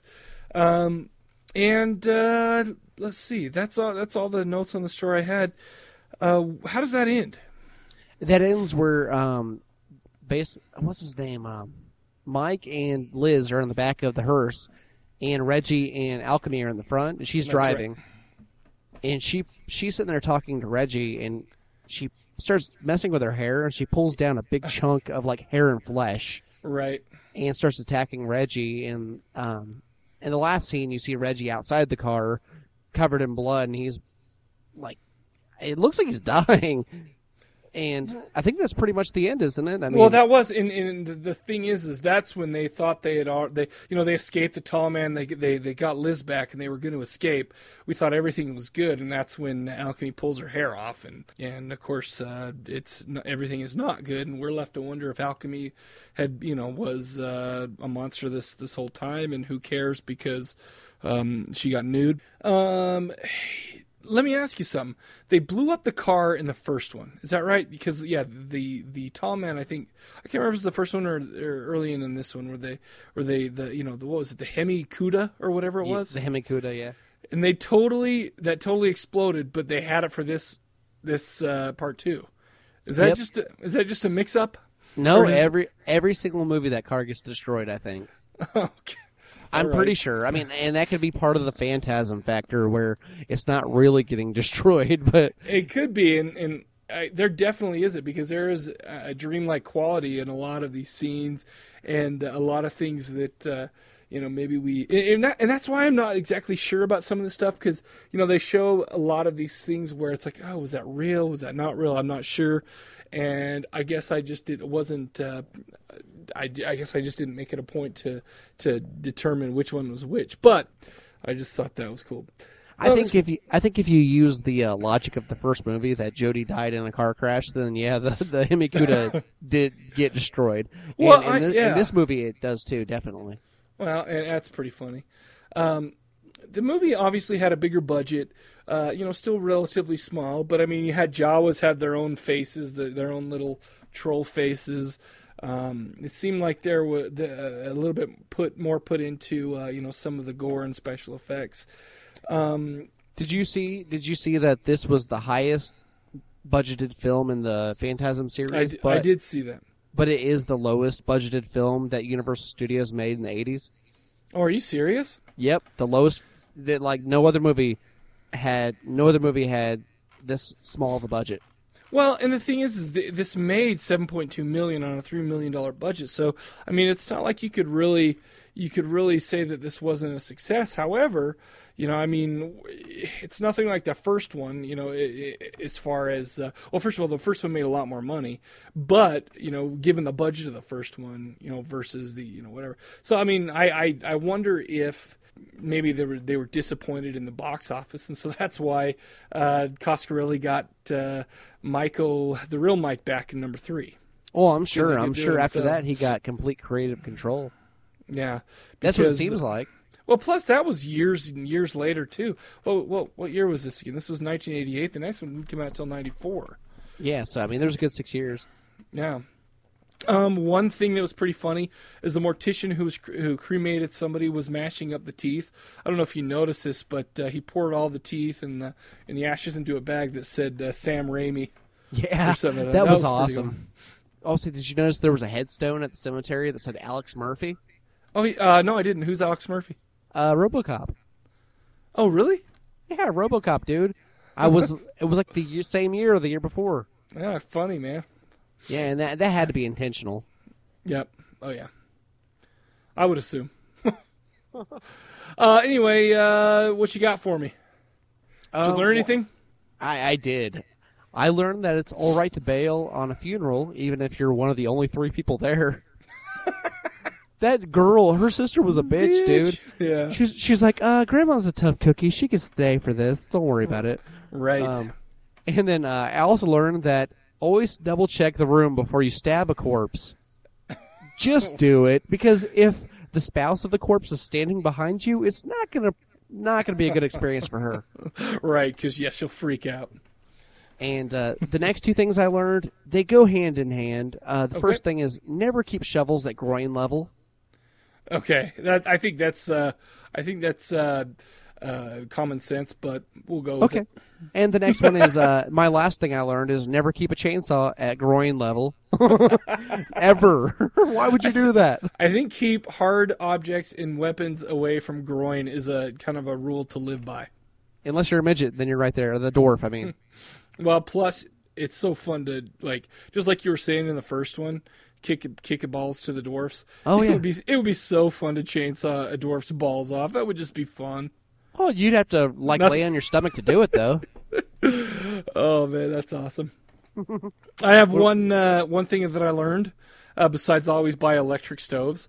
Regardless of what anybody says, it turns out that it ends up being actually all about the size of your chainsaw. Okay? Oh, no matter what anybody says. Yeah, come on, you mother. Anyway. Who else said... That was a good fight, man. I like that. That was a pretty good fight. Yeah, I would want the large chainsaw, of course. You know what's funny is I'm going to play a little game with this. Who else said that? Because I just noticed that I wrote down three lines, and let's do this. I forgot to put, I put down the lines, but I forgot to put who else said something. so someone who calls in and can give us who else said that for each of these lines, I'll send them a couple DVDs. How's that? Oh, that rocks, man. Sweet, dude. The first one. And I can't believe I didn't put something out for this, because this one is screams vagina. Let's get the tools and scope it out. Oh. Okay. The second one was, come on, you mother! Which is, by the way, my favorite line of the whole movie. That was Dolomite. No. The third one was, you think that when you die, you go to heaven? You come to us! I think I could have really not went out. Anyways, get one for each. Who else said that for that? And we'll send out some DVDs. Dude, I'm really looking forward to hearing what people say. Yeah, me too. Because that could be very, very interesting. Please try to incorporate a vagina in at least one of them. Exactly. I'm just kidding. You know what? You have free creative control. Whoever does it. I just like vagina. As long as there's a vagina in there. I got two. Who else said that? Okay. Be well, Michael, and remember, it was all in your imagination. That was Michael Knight's therapist after telling him his car could talk. And the last one is, when you die, you think you go to heaven. You come to us. That's VH1. Oh, that sucks. Why? Because I love all those bands, okay? Behind the Music, Def Leppard. I'm talking about the reality shows. Oh, I don't know anything about the reality shows. I thought you were bagging on bands that were dead. No, they don't have music on there anymore. It's like MTV. There's no music VH1? On that. Yeah, there's no music on those stations. I don't watch it anyways. I got one kick in the balls. Now, who's that? I'm probably this is another one for Don Coscarelli. Okay. Okay. I don't want any hate mail for this, okay? Because I get a lot of hate mail for sexist or, other offensive things that I say. But and I don't want to sound sexist or a pig, or like I'm a pig. Just basically, I'm not trying to say this in a mean way, okay? But, Don, could we please get a girl with bigger boobies for Alchemy's role? I would like to second that with the memory count in this movie was 17. But all you have of to which like were alchemy, and you have to like divide that by 37 because they were so little. Exactly, there were 17, and not one of them was at all appealing. I didn't think she was a pretty girl. I guess, but yeah, she was pretty. But I have bigger boobs than her. Yeah, maybe Don. Maybe you should put just like you did in the first one. Had stunt boobs. Maybe you should put Johnny's boobs in there. Stunt boobs. We can do it. Anyway, but the thing is I don't know how anybody would ever take that as me sounding sexist or, being a male chauvinist or anything like that. So I guess that wasn't as bad as I thought. No, I mean, it's fine. Come on. I give the kick in the balls to Father Myers because after he knows everything that's going on in his funeral home, yep, he gets all these weird noises at his door. Well, he's sitting there drinking shot after shot, and he still has the freaking, I don't know, he has the balls to say something like, oh, it's just the wind. And he goes out there and he actually looks through the little peephole thing. And right. The grandfather's standing there with his mouth stitched up. And you knew that was not the damn wind. And then he shuts it like it's going to do something. He's like, oh, phooey. Oh, that's awesome, man. No, this was a good one. What would you give this? I don't think this was as good as the first one. Oh, not at all. But I don't know. The thing is I really enjoyed it. It's really hard for me to I don't know, to really bag on it too much because, it all comes back to the story. It is what it is type of deal, And, or I'm sorry, for what it is. Because, sorry, yeah, whatever. This was a fun movie to watch. I loved the fact that Don decided that, we're on first name basis, by the way, that Don decided to really start making Reggie become the ladies' man. In kind of with his it just seems awkward. And he comes up with one of the greatest come on lines later, in fact, in number 3. Oh, which I'll mention. But I don't know. I don't know which one it is, but I'll wait. I'll mention it. But you know what? So I give this a buy. I don't think it's a bone. So I think that when you compare this to the first one, it's not as good, but it's still really pretty cool.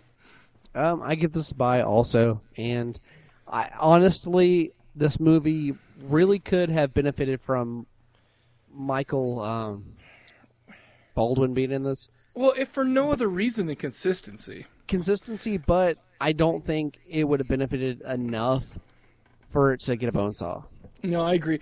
You know what is weird? Maybe the consistency issue is because has something to do with the fact that Mike, the original Mike, came back for the other two. It's kind of like this sore thumb, or it just sticks out. Well, he hates this movie. He's not in this one. Who does? Michael Baldwin. Like he. Okay. So for some reason, I thought you meant that he hates the Phantasm. No. Of course he hates it. He wasn't in it. Well, I haven't listened to the commentary on part 3 yet, but supposedly he talks a lot of shit on this in that commentary. Oh, really? I gotta check that out then. Yeah, I read that on IMDb that he just several times he calls it the film that shall not be named, and he says that the worst film in the series, and just all sorts of shit.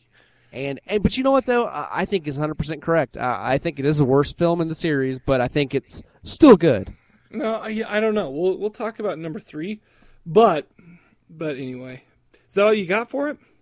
Yeah, there's nothing else. All right, so we'll be right back to talk about number 3. We're busting right through it.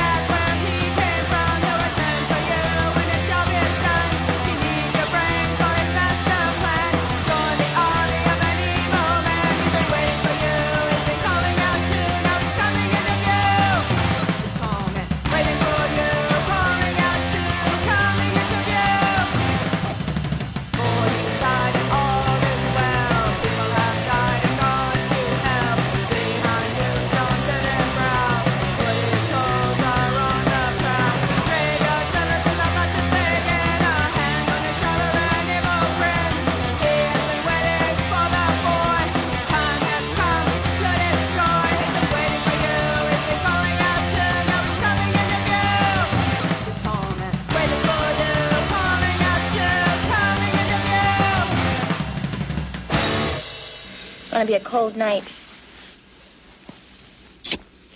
Yeah, they say the best way to keep warm is to pack 2 bodies to a bag. Dream on, Reg. And we are back with Phantasm 3, Lord of the Dead.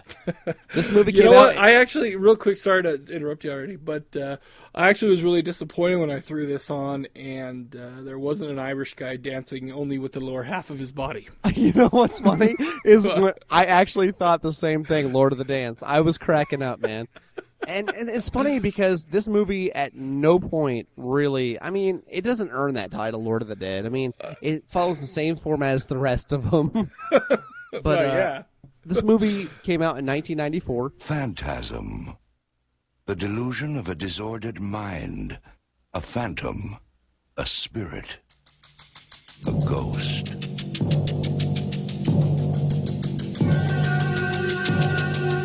his life, the young man has been pursued by a sinister force. Now he must learn the secret of the ultimate evil. Now it is time for you to come back to me.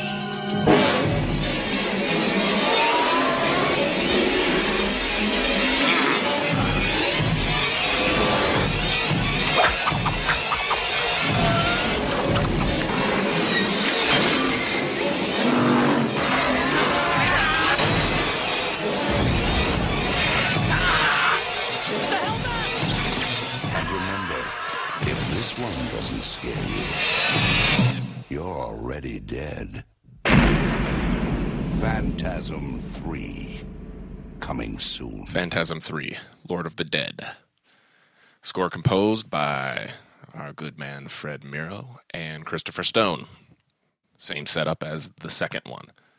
The first thing about this score that stands out to me is the fact that the stalking theme from the second one is gone. The prepared piano is still there, not utilized as much as it was in the second movie, which is unfortunate because I really liked that a lot. But this goes even more in a different direction.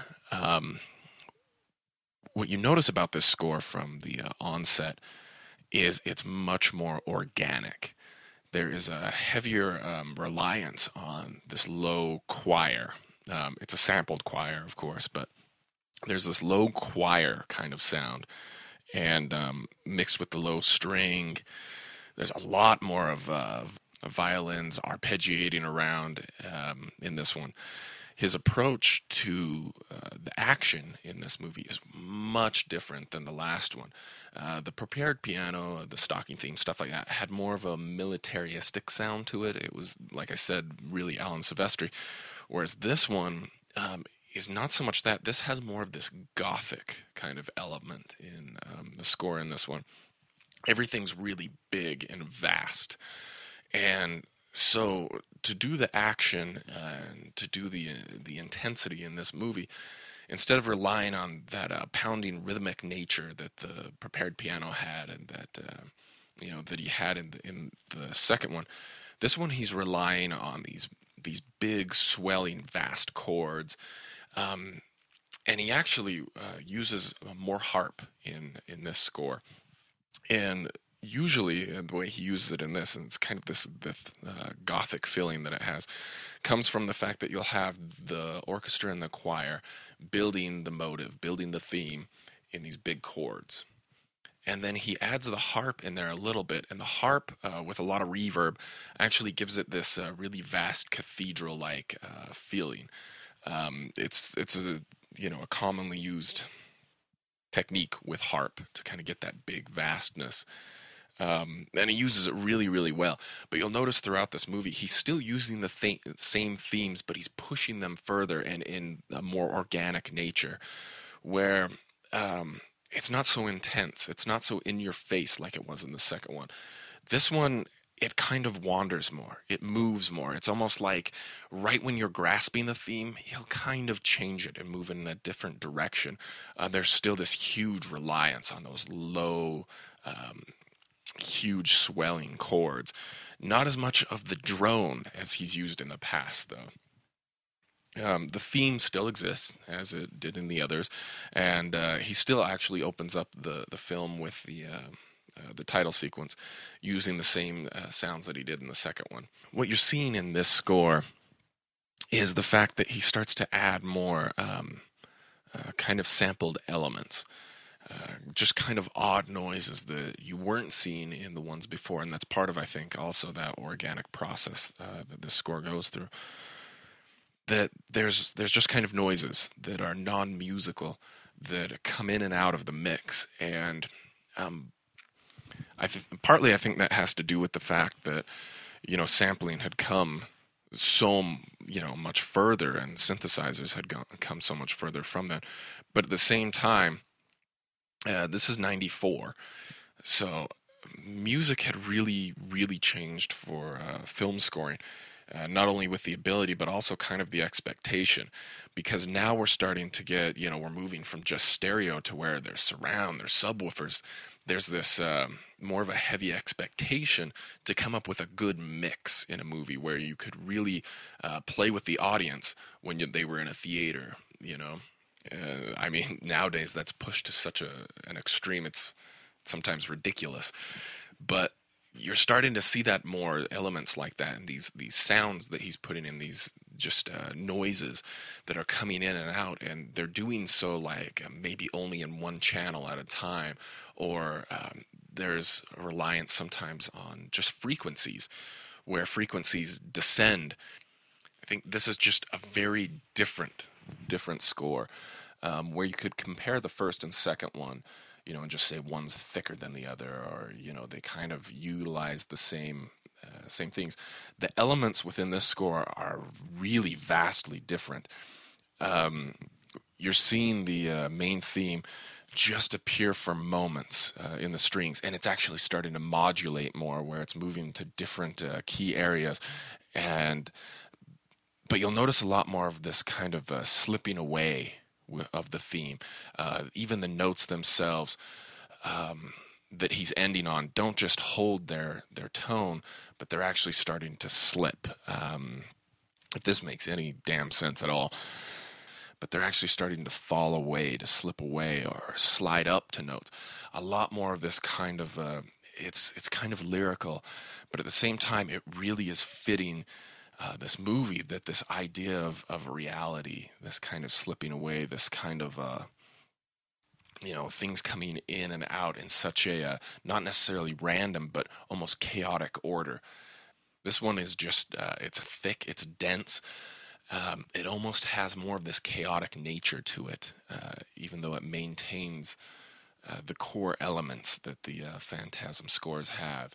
And it's still going to rely on that main theme. And you're not noticing a whole lot else other than that. A lot of the other development throughout this movie is really just based on those, and just chords, and not so much, you know, like the reoccurrence of the stalking theme in the second one. Again, excellent score, and you're really starting to see even more this push in the way he's scoring these films and the way these films are made. But you're also seeing a reaction of this score to what else, you know, where music was at the time and what was going on. And it's a really good mix, I think. It works great. It doesn't sound too cheesy or over the top. It doesn't sound too gothic or macabre. It actually fits really nicely where it's at. And I think that's why it works so well. This is, by far, out of all four of them, this is the most overlooked score. And I don't know if that just has to do with the fact that it is kind of, it has that chaotic element to it, that people just don't grasp onto it or latch on to the themes used in it. And I could totally see why, but this one is definitely the most overlooked one. But it's excellent. It fits in perfect with the series. And my God, this movie has a, you know, a Grace Jones wannabe with nunchucks. How do you go wrong with shit like that? You don't. The IMDb for this is 5.7. I think it should have been a little higher than that. But this movie stars Reggie Bannister and Michael Baldwin, Bill Thornsbury, and you know who they play at this point. Gloria Henry plays Rocky, Kevin Connors plays Tim, and Angus Scrimm, you know him.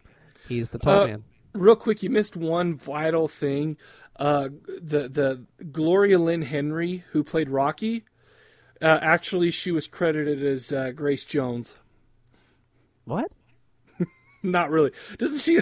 I was making a Grace Jones joke. You know who that is? No. Come on, like the manliest lady in. She was like in Conan. No, I have no idea. That real. Are you serious? Yeah, I've never seen that. Oh, dude, you know who Grace Jones is though. Come on. I don't, Grace Jones? I should. She looked. No, well, I don't know why you should, but she totally looked like Grace Jones. Anyways, so I blame that joke falling flat on you. Okay, yeah, I'll take that. I should have seen Conan by now. It's only like 40 years old. Yeah, what are you gonna do? The plot summary for this: picking up right where number 2 left off, Reggie and Mike succeed in escaping the tall man's hearse. Unfortunately, Liz isn't so lucky and is killed instantly, which that to me is, that's that ultimate horror cheat. Right. Where they either couldn't write that person in or they couldn't afford that person. So, see ya. Yeah. After an attack at the hospital, they make their way to a motel where they learn that Jody still exists in the form of one of the spheres that the tall man carries around. Yes. And he's kind of there to guide him. I mean, is that what you got from that? He's kind of a guide? He kind of seems like that. He seems to know what's going on the other side. And he, you know, and it's funny because he gives them advice, but I don't know if he ever like tells them exactly what to do. So it's like he's some kind of a sage. You know what it reminded me of? What? It reminded me of if there were such thing as a burglar alarm that only told you when a burglar was in your house. Like, not trying to get into your house, but actually in it. Because every time he would show up, he would say something like, the tall man's right behind me. Well, shit, what good are you? Like, if you can't give me a little bit of warning, I mean. Right. But, so, at that point, Mike is abducted by the tall man, and Reggie begins his pursuit of finding his friend Mike. Along the way, Reggie meets three criminals who attempt to murder him, and they stick him in the back of the Hemi Cuda, which is back. Well, what the... Until they meet Tim, a little boy who's as deadly as a cobra. Dude, he's like Home Alone Part 5. Dude, this dude has the greatest booby traps. I'm going to tell you right now, if Home Alone was as cool as this kid, I would own every single one of them. With the help of Tim and Rocky, a militant black woman with nunchuck skills, Reggie is on his way to face the tall man and free Mike. But there's a surprise in store for them all because the tall man has plans for Mike that... It kind of changes the whole feeling of this movie toward the end. Right. Because I hadn't seen this movie in forever, and I did not remember how this ended at all. With and we could probably get to it right now, but sure. Mike seems to be he has a sphere in his head. I mean, is that what you would say? I mean, his eyes turn silver. That's exactly what it is. Yeah. Well, and he has the embalming fluid coming out of his skull. Well, you know what's funny is you think about that, and you think that he has that sphere in his head, and this actually made one of the, I always bring up the things I learned early, and I don't wait for him. But basically, he literally thinks with his balls. Nice. Sorry. It works. Yeah. But I mean, that's the basic plot of this movie. This movie, I didn't remember liking this one as much as I did like it. I don't know what it was, man. This movie was really fun and kind of fast paced. It was the fastest paced movie in the series, in my opinion. Well, and there were so many things going on because basically it's the same story as number two. You know, it's Reggie and Mike's journeys across the. Except for Mike gets abducted. Yeah, immediately it seemed like. Yeah. I mean, it was within the first 10 minutes. Yeah, so basically Reggie's going around the, going after Mike, you know, trying to track down the tall man and try to take him down while rescuing Mike. This was Reggie's movie, man. Oh, and I was going to say, this is the one where, and this isn't quite as dramatic, but I mean, this is the one where Reggie probably was my favorite in this one because he seemed like he had all sorts of crap. I mean, whereas there's one point where he's trying to get a girl into bed, and they're going into this hotel, and he tells the little kid that we're talking about to stay in the car, you know, and the girl's like, well, why don't you come on in? Looking at the kid, where Reggie's behind him saying, no, just basically being. This is a really kind of a departure into more of a comedy, if you ask me. Oh, it was hilarious, man, because the kid was that. Oh, sorry. What the shit? Let me start that. Hold on. I'm leaving that in. No way, dude. I had a hiccup. I know. Oh, duh. No, thanks. No, it was really awesome, though, because at this point, Reggie's sitting there telling the kid, you know, that, well, he's using all hand movements and facial expressions. Right. And the really kid's actually, it seems like the kid's really understanding. And he's like, what, 10? Yeah. Something like that. At the most. He was young. He was a sharpshooter, though. Oh, that kid was awesome, man. But overall, I mean, this movie centers around Reggie trying to get Mike back and Mike going through, trial and tribulation? Something like that. He goes through a little more of like a vision quest in part 4.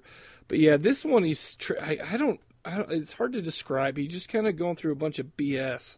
Yeah, I mean, this movie, okay, there's a scene where Reggie is going to this, like, deserted town, and I can't stop hiccuping, dude. I have bad, like, acid reflux tonight. Damn it.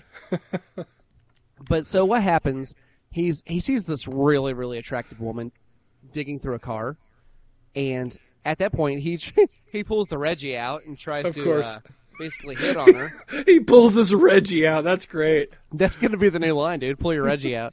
And she pulls gun on him, and at that point, two guys come up behind him, and they assault him and pretty much knock him out, right? Oh, yeah. And then they stick him in the back of the Hemi Cuda. Yeah, and she has, for some reason, a pink hearse. It was like a very light pink, though. That's like a Mary Kay death squad. Which I believe if you sell enough caboodles, you get that. That's what I'm saying. That's your company car. So they go to this house, and when they get to the house, you really don't know what's going on because there are all sorts of gravestones out front. And they leave Reggie in the back of the car, and they go inside. And I don't remember what happens when they get inside, but I know the kid confronts them.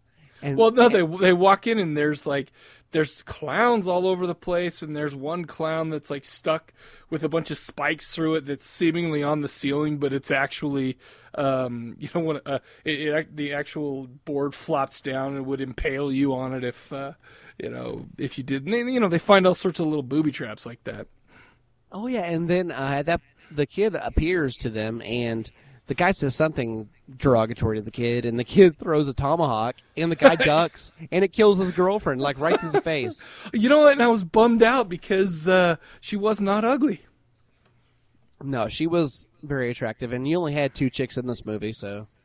Well, three, but the other one takes something to the head early on in her screen time as well. Oh, you still want Liz? No. I'm talking about when they find Rocky's friend. Oh, you only see her for a minute until she gets a ball to the head. That was cool though. That was the best. That was the best example of the ball shooting the brain or whatever out. It was awesome. Really cool. But they go into this house and that girl gets killed, and so her boyfriend starts running around like it's hard, and the kid they run outside for some reason, and the kid throws a frisbee. That, I mean, it's extreme. It's got blades all over it, and it flies up and then comes back and slices the dude in the throat. It acts as a boomerang. The kid was crafty. Oh, he was awesome. His dad was the sheriff, so he learned all that from his dad. I assume. I'm pretty sure his dad was Rambo. His dad was just got out of Vietnam and was walking across the countryside and was impregnating women along the way.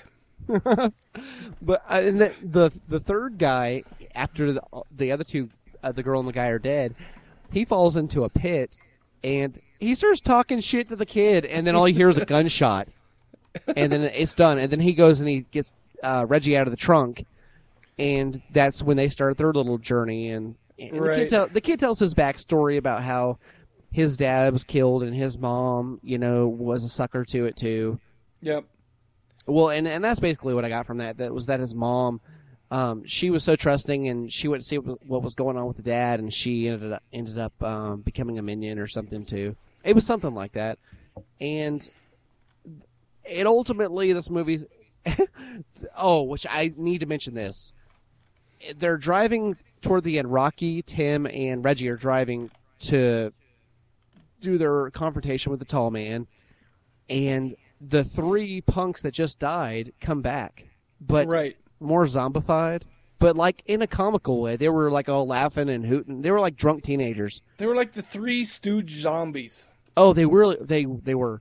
And there's this whole car chase, and they're swiping each other, and I'm going to say right now that this is the best car crash I've ever seen in a movie, dude. When that car flips up, it is standing completely straight up in the air but spinning sideways the whole time. And I don't know if you looked it up, but they said something about how that's one of the longest car jumps that spun like that ever. Oh, really? Cool. Yeah. It was wicked, man. That was really cool. And the hearse does that, the pink hearse.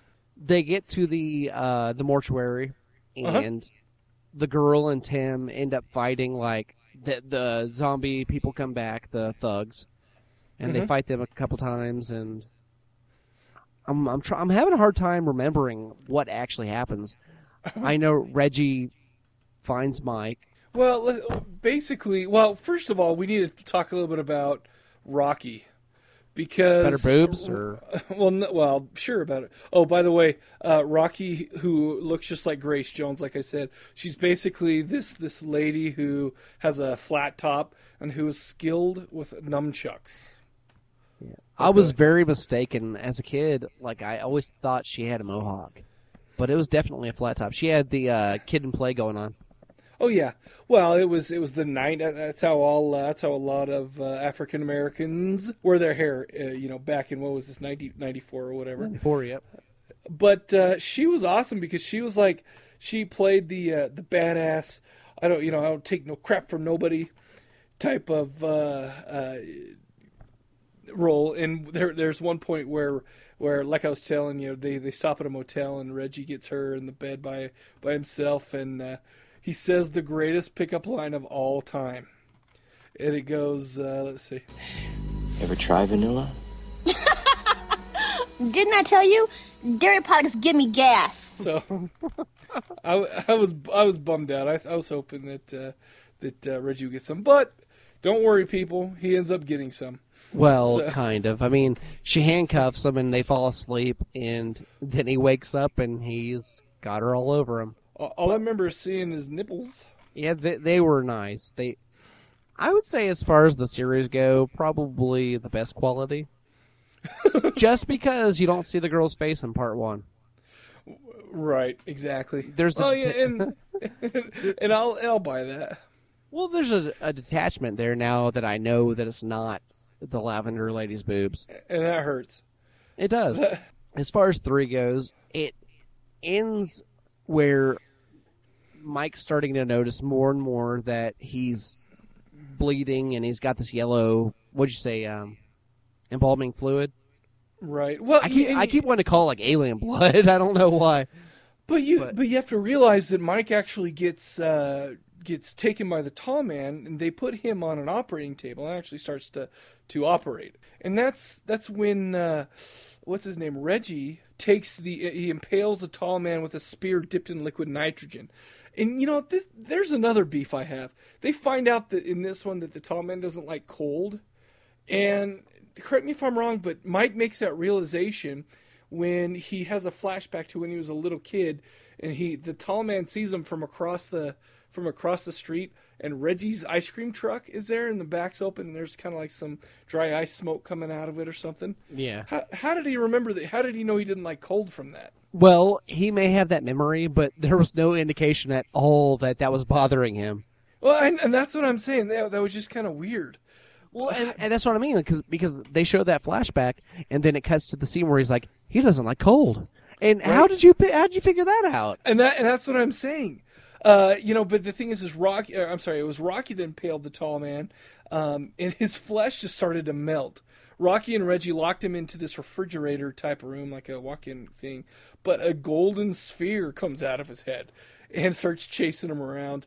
And the golden sphere, I don't know, it just kind of seemed like a regular sphere on steroids or whatever. But and this is another problem I have with number 3. Reggie catches it with a plunger. I liked that. That was cool. There is a plunger for some reason in the mortuary somewhere. That was my problem, was that it was just randomly lying there. But I didn't mind the fact that he used it.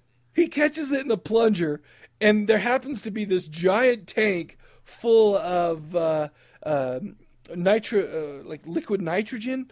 With a bunch of floating heads in it, because people hope that, one day Futurama will become true and they'll be able to have like robot bodies and their heads unfrozen and whatever. So that's their reasoning for there to be a big giant liquid nitrogen vat. He takes the freaking ball or plunger with the ball in it, and he starts putting it into the nitrogen. But he tries to get the ball out of the nitrogen at first, out of the plunger at first. I was like, dude, throw the whole thing in. I said the exact same thing. That is so funny. Like, why would you care about the plunger at this point? Yeah, what are you trying? You need a pinch of mean loaf, and you're worried that you're going to clog the toilet in the freaking mortuary. I think he was worried about Rocky and him later. Like he was going to use that for some reason. He needed that for some kind of to turn her on sexually. Hey, she has handcuffs. He has a plunger. That's all I'm saying. Well, and so that's kind of how he dies there. Well, I guess not really dies, but the ball goes into the liquid nitrogen. But anyway, this is when Mike climbs from the table and sees the yellow blood, coming from his head. He looks into the mirror and sees that he's got this golden sphere in his head, and he's got the silvery eyes. Well, the sphere wasn't golden, was it? I thought it was just a regular one. Well, I'm looking at Wikipedia, so could it be or could not be. But anyways, Mike was complaining about the cold, walked outside, but basically Mike just kind of takes off. Yeah, I think this is when he starts his vision quest that he continues through number 4. And it was really cool because at this point he doesn't know who he is. Right. Well, I like that. And it seems to be that he's something special to the tall man for some reason. And they definitely talk about that in part 4. In part 4, the tall man has the most lines in part 4, and he definitely has more interaction with Mike. That's right. And there seems to be some kind of a connection more than just, oh, you screwed me throughout all these films, whatever. Anyways, we also remember at the very end of this one, Reggie gets trapped by the tall man, because in this one there was like 1,000 spheres floating around. What I liked about that was you could tell some of them were fixed, but some of them were like twitching. Hanging. Yeah, some of them were just hanging like Christmas bulbs. Yep. And you could tell they were just like dangling right there, but and just kind of going back and forth. Yep.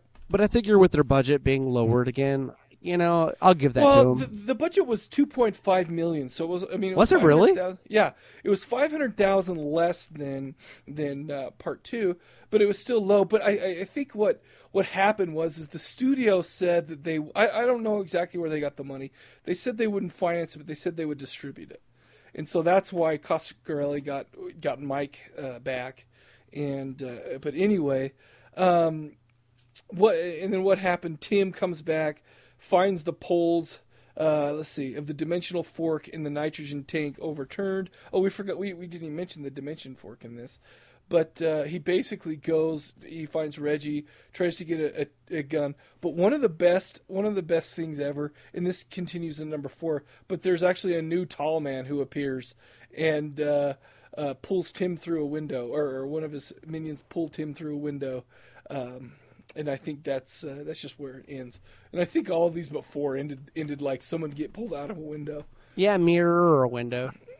Yep, that which was freaking cool. I really like this movie, and if anything, this movie really kept me entertained. Like more than 2 or 1, I think this movie it was exciting because it was all kind of new to me.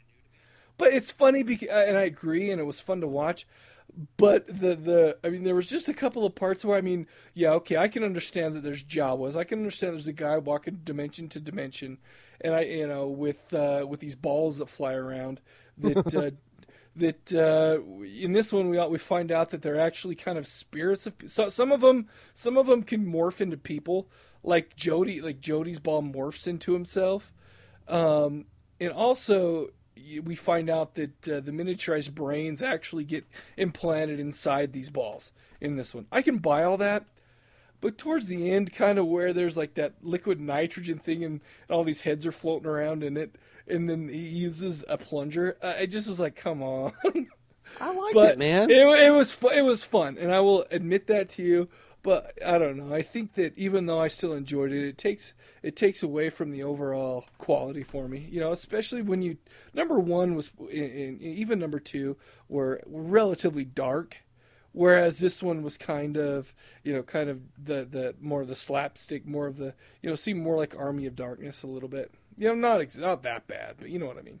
Yeah, I can agree with that. I just think this is what the series needed at this point because I think 2 was such a downer. It could have been, and I agree. And that definitely could have been. So, I mean, because when I watched this the other day, I did not remember this being as fun as it was.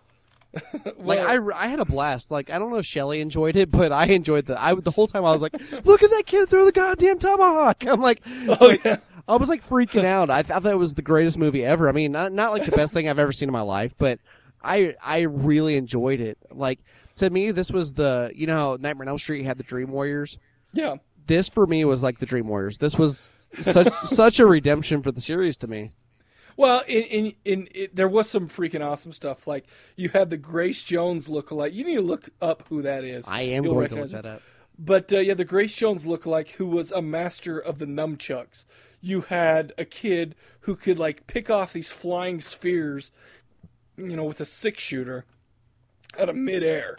You know, you had, and they were all, and the interactions were lighter. They were funny. You had all the, you know, kind of the, Reggie was pulling out his Reggie a little more often, as you put it. Pulling his Reggie out. And, you know, and it was funny. In my opinion, it was just kind of a different kind of movie.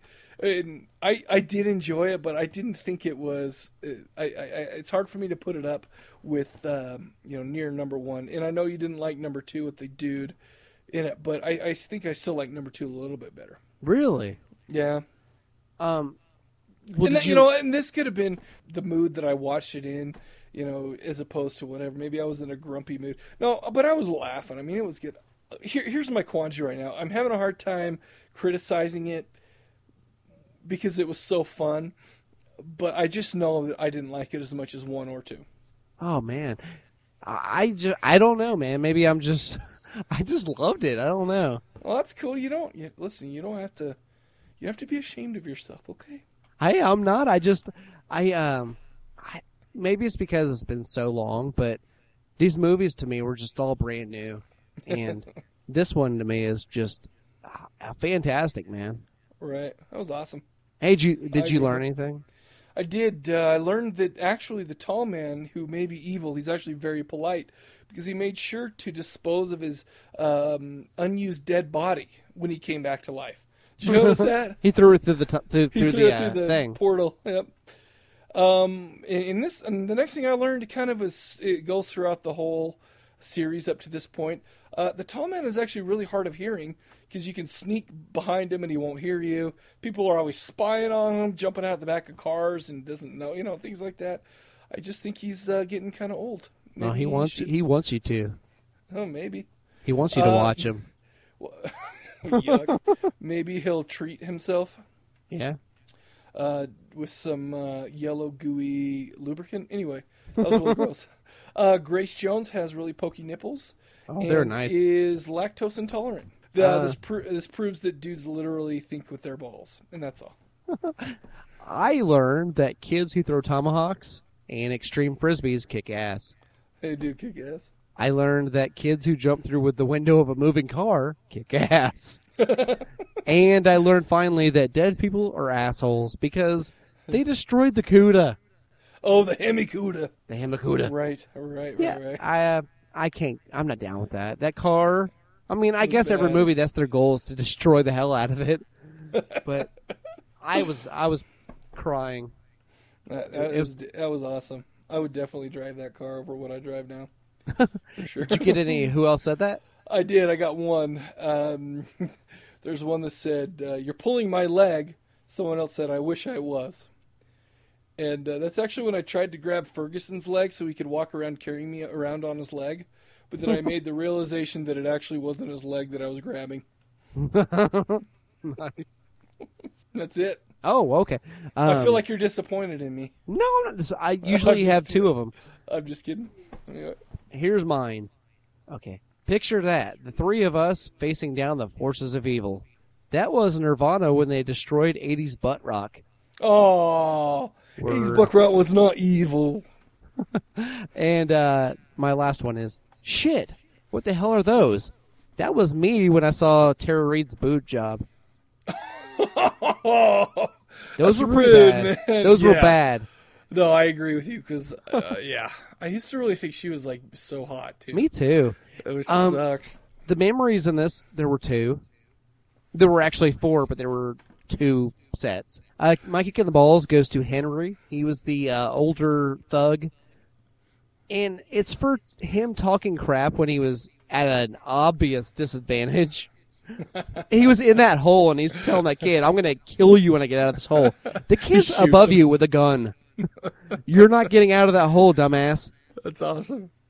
And that's my kick in the balls. I only have one kick in the balls. It's Mike for being useless. This is so stupid. For being suspiciously talented at balancing balls on his forehead. Nice.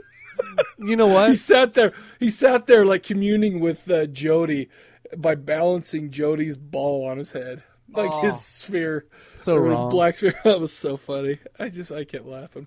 I give this I'd still buy this because I think I would buy every one of these because they're all really good. But I've got to say a buy with an asterisk. What's that? And the asterisk is going to say, a plunger? Really?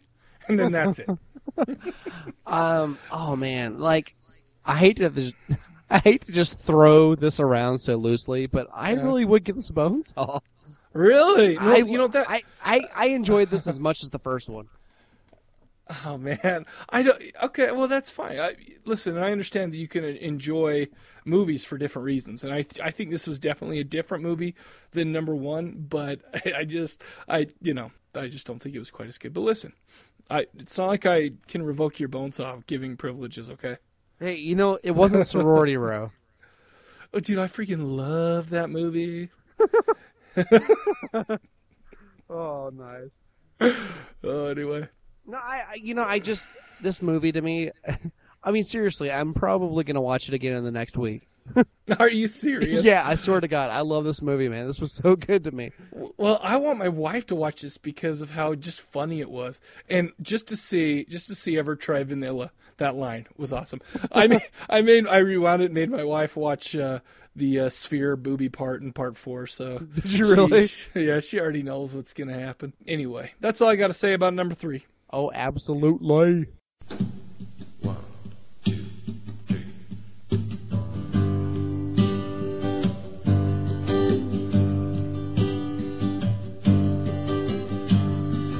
Just sitting here at midnight, and I'll be sitting here till noon.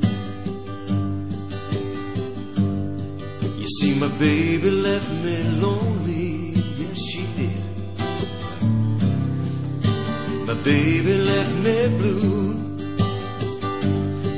and I'm just so sad and lonely since I lost my love.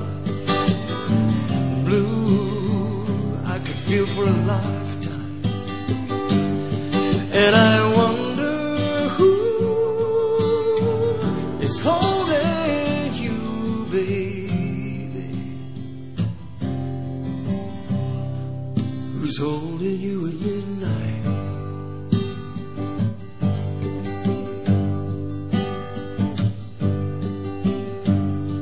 I'm just sitting here at midnight,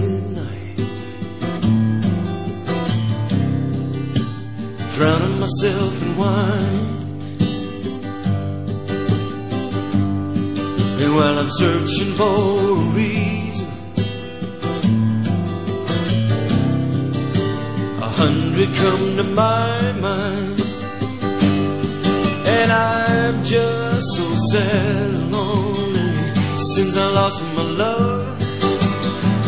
Blue, I could feel for a love. And I wonder who is holding you, baby, at midnight.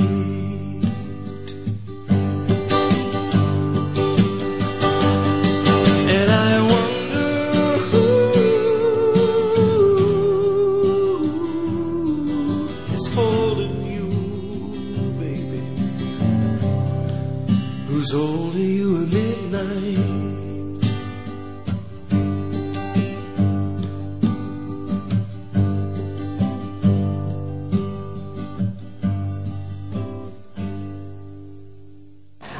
You play a good game, boy.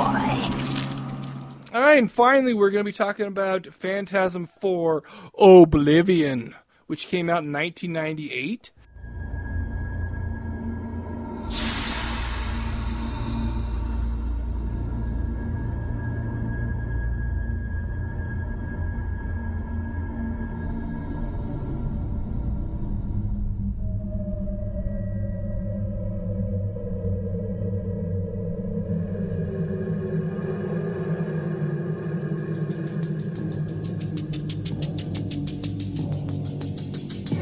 For 20 years, the secret of the spheres has remained a mystery. Now, two innocent people are about to confront the ultimate evil. Oh, this won't hurt a bit. Well, maybe just a little bit.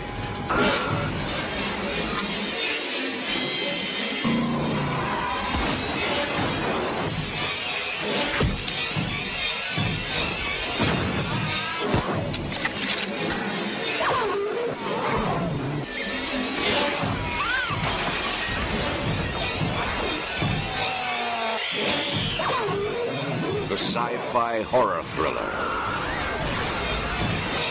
with balls. Phantasm 4. Boy.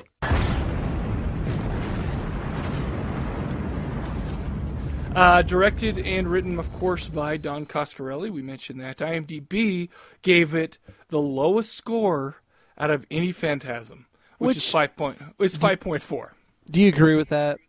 Yeah, I agree with 5.4 for this one. Oh, I mean, but as far as being the lowest in the series. Yeah. No.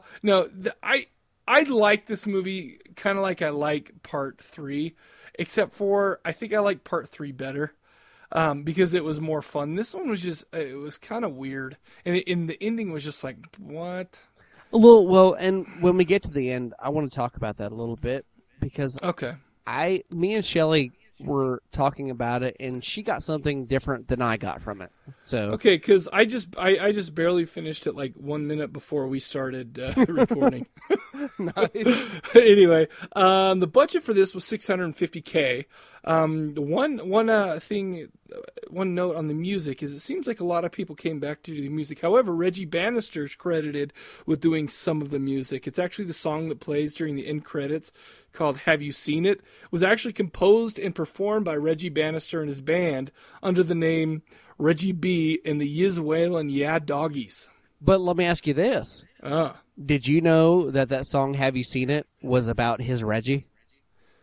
Well, obviously, when he's like, with lyrics like, I pulled out my Reggie and I put it up her butt. So, I mean, I think it was pretty obvious what the song was about. Oh, I need to get that album. When you're putting Reggies up butts, you got to get that. That reminds me of like Get Old Eazy-E, those kind of lyrics, I said, lay down and unbutton your bra. They were the biggest Reggies that... Never mind. I'll just stop right there. I'm pretty sure Reggie was in NWA.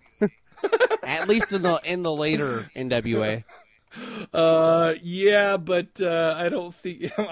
you know what? That's completely believable. Anyway, let's see. It starred all of the same people. We had a couple... We had one new person of note. We had Heidi Marnhout. She was cute.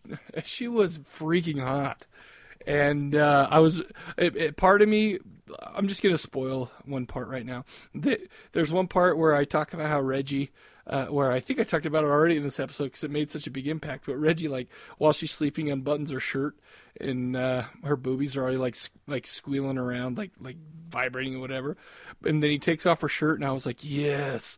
But then they were like two of the Phantasm balls. And, my voice just crack on balls? That sucked. But I was part of me was like really like, oh, I didn't get to see him, but oh my gosh, this is freaking bad to the bone. But anyway, that did not count as a memory count either. No, and it shouldn't because as you know, boobies only count if you see the nipple. Exactly. Try explaining that to a woman; they won't get it. Well, try explaining that to a sphere. Well, I don't know. But literally, have you ever tried explaining that to a woman? What if they're great about nibbles? Even you have nibbles. Well, that's not the same. I've heard that. I've heard, actually, a woman one time said, what's the deal with guys have nipples? I'm like, guys have hairy nipples. There's a big difference. And, yeah, and if there's milk coming out of men's nipples after they have a baby, some's fuzzed up. Exactly. It's not for me. Oh, man. Do you know I lived for 6 weeks in the Arctic off breast milk alone? What? That's not true at all. Anyway, number 4 starts right after number 3 ends. Reggie is still stuck to the wall by a bunch of balls, but for some reason the tall man just lets him go. You know, and like we said, Mike is on some kind of vision quest. He heads out in a hearse. By the way, this series made me want to do 2 things. First of all, buy a hearse, and second of all, grow a skullet, play guitar, and become an ice cream man. A skullet. But anyway. But anyways, because that's all I could grow at this point. But anyway, it's funny because it seems like Reggie's kind of tired of going after Mike and trying to figure out, you know, what Mike's got going on and saving him for whatever. But Jody, the morphing ball, comes and has a talk with him, talks him into going after him. Nothing for morphing ball. I've never seen that. Well, yeah, come on now. Now we're into the digital effects where he can morph from a ball into a human. You know, and I think I noticed in this movie a lot of digital effects. Yeah, and I think in 3 is when they really started, but they really went to 10 this. Well, plus it was 1998, so I mean this is, well in that kind of era where digital and computer effects and whatever. It didn't look bad. It didn't look bad, really. I mean, no, I don't think it did. And you got to realize a lot of the stuff where they usually get screwed up, that you know, like in the blood and the gore, all that seemed to be all, you know, practical effects still. So, I mean, every once in a while, if you see a ball morph into a dude, which, like I said, didn't look bad, but even if it did, those weren't critical moments of, that a lot of your enjoyment of the movie is based on. Yeah, I mean, it was fine. Yeah. It's funny. There's one part where Reggie is kind of back to his thing, trying to track down Mike. He runs into this cop. He gets pulled over. The cop is like some kind of zombie super cop. And, they fight back and forth. But one of the best scenes in the movie, because Reggie somehow gets in the cop car, locks the zombie out, and is so happy with himself, he starts laughing, flips the cop off, and is like, F you! I started busting up laughing, but then, of course, that was followed by Reggie realizing that there were no keys in the car, so he's still screwed. Oh, that cop was huge. He was like 8 foot tall. Oh, yeah, and, well, not to mention that he was a freaking zombie cop, you know, so that adds. But I think it was funny, too, because, and this is another one of those, what the crap. It turns out also that the cop decides in order to get him that he's going to lay his body over the top of the windshield, you know, in the top of the car. That and it just so happens that there was this shotgun in the car that... that was bolted in. You know how cops have those shotguns, and the only place Reggie could not get the shotgun out. However, the only place that he could shoot it was directly up. Well, thank goodness that the zombie cop decided to lay right on the only place where he could get shot by the shotgun. Listen, I'm not going to get caught up on that, but I just wanted to make sure that we noticed that. He shot him like 3 times directly in the chest. Well, right. It was pretty funny. Anyway, so Reggie gets away. He's driving his Hemi Cuda that has more lives than the tall man.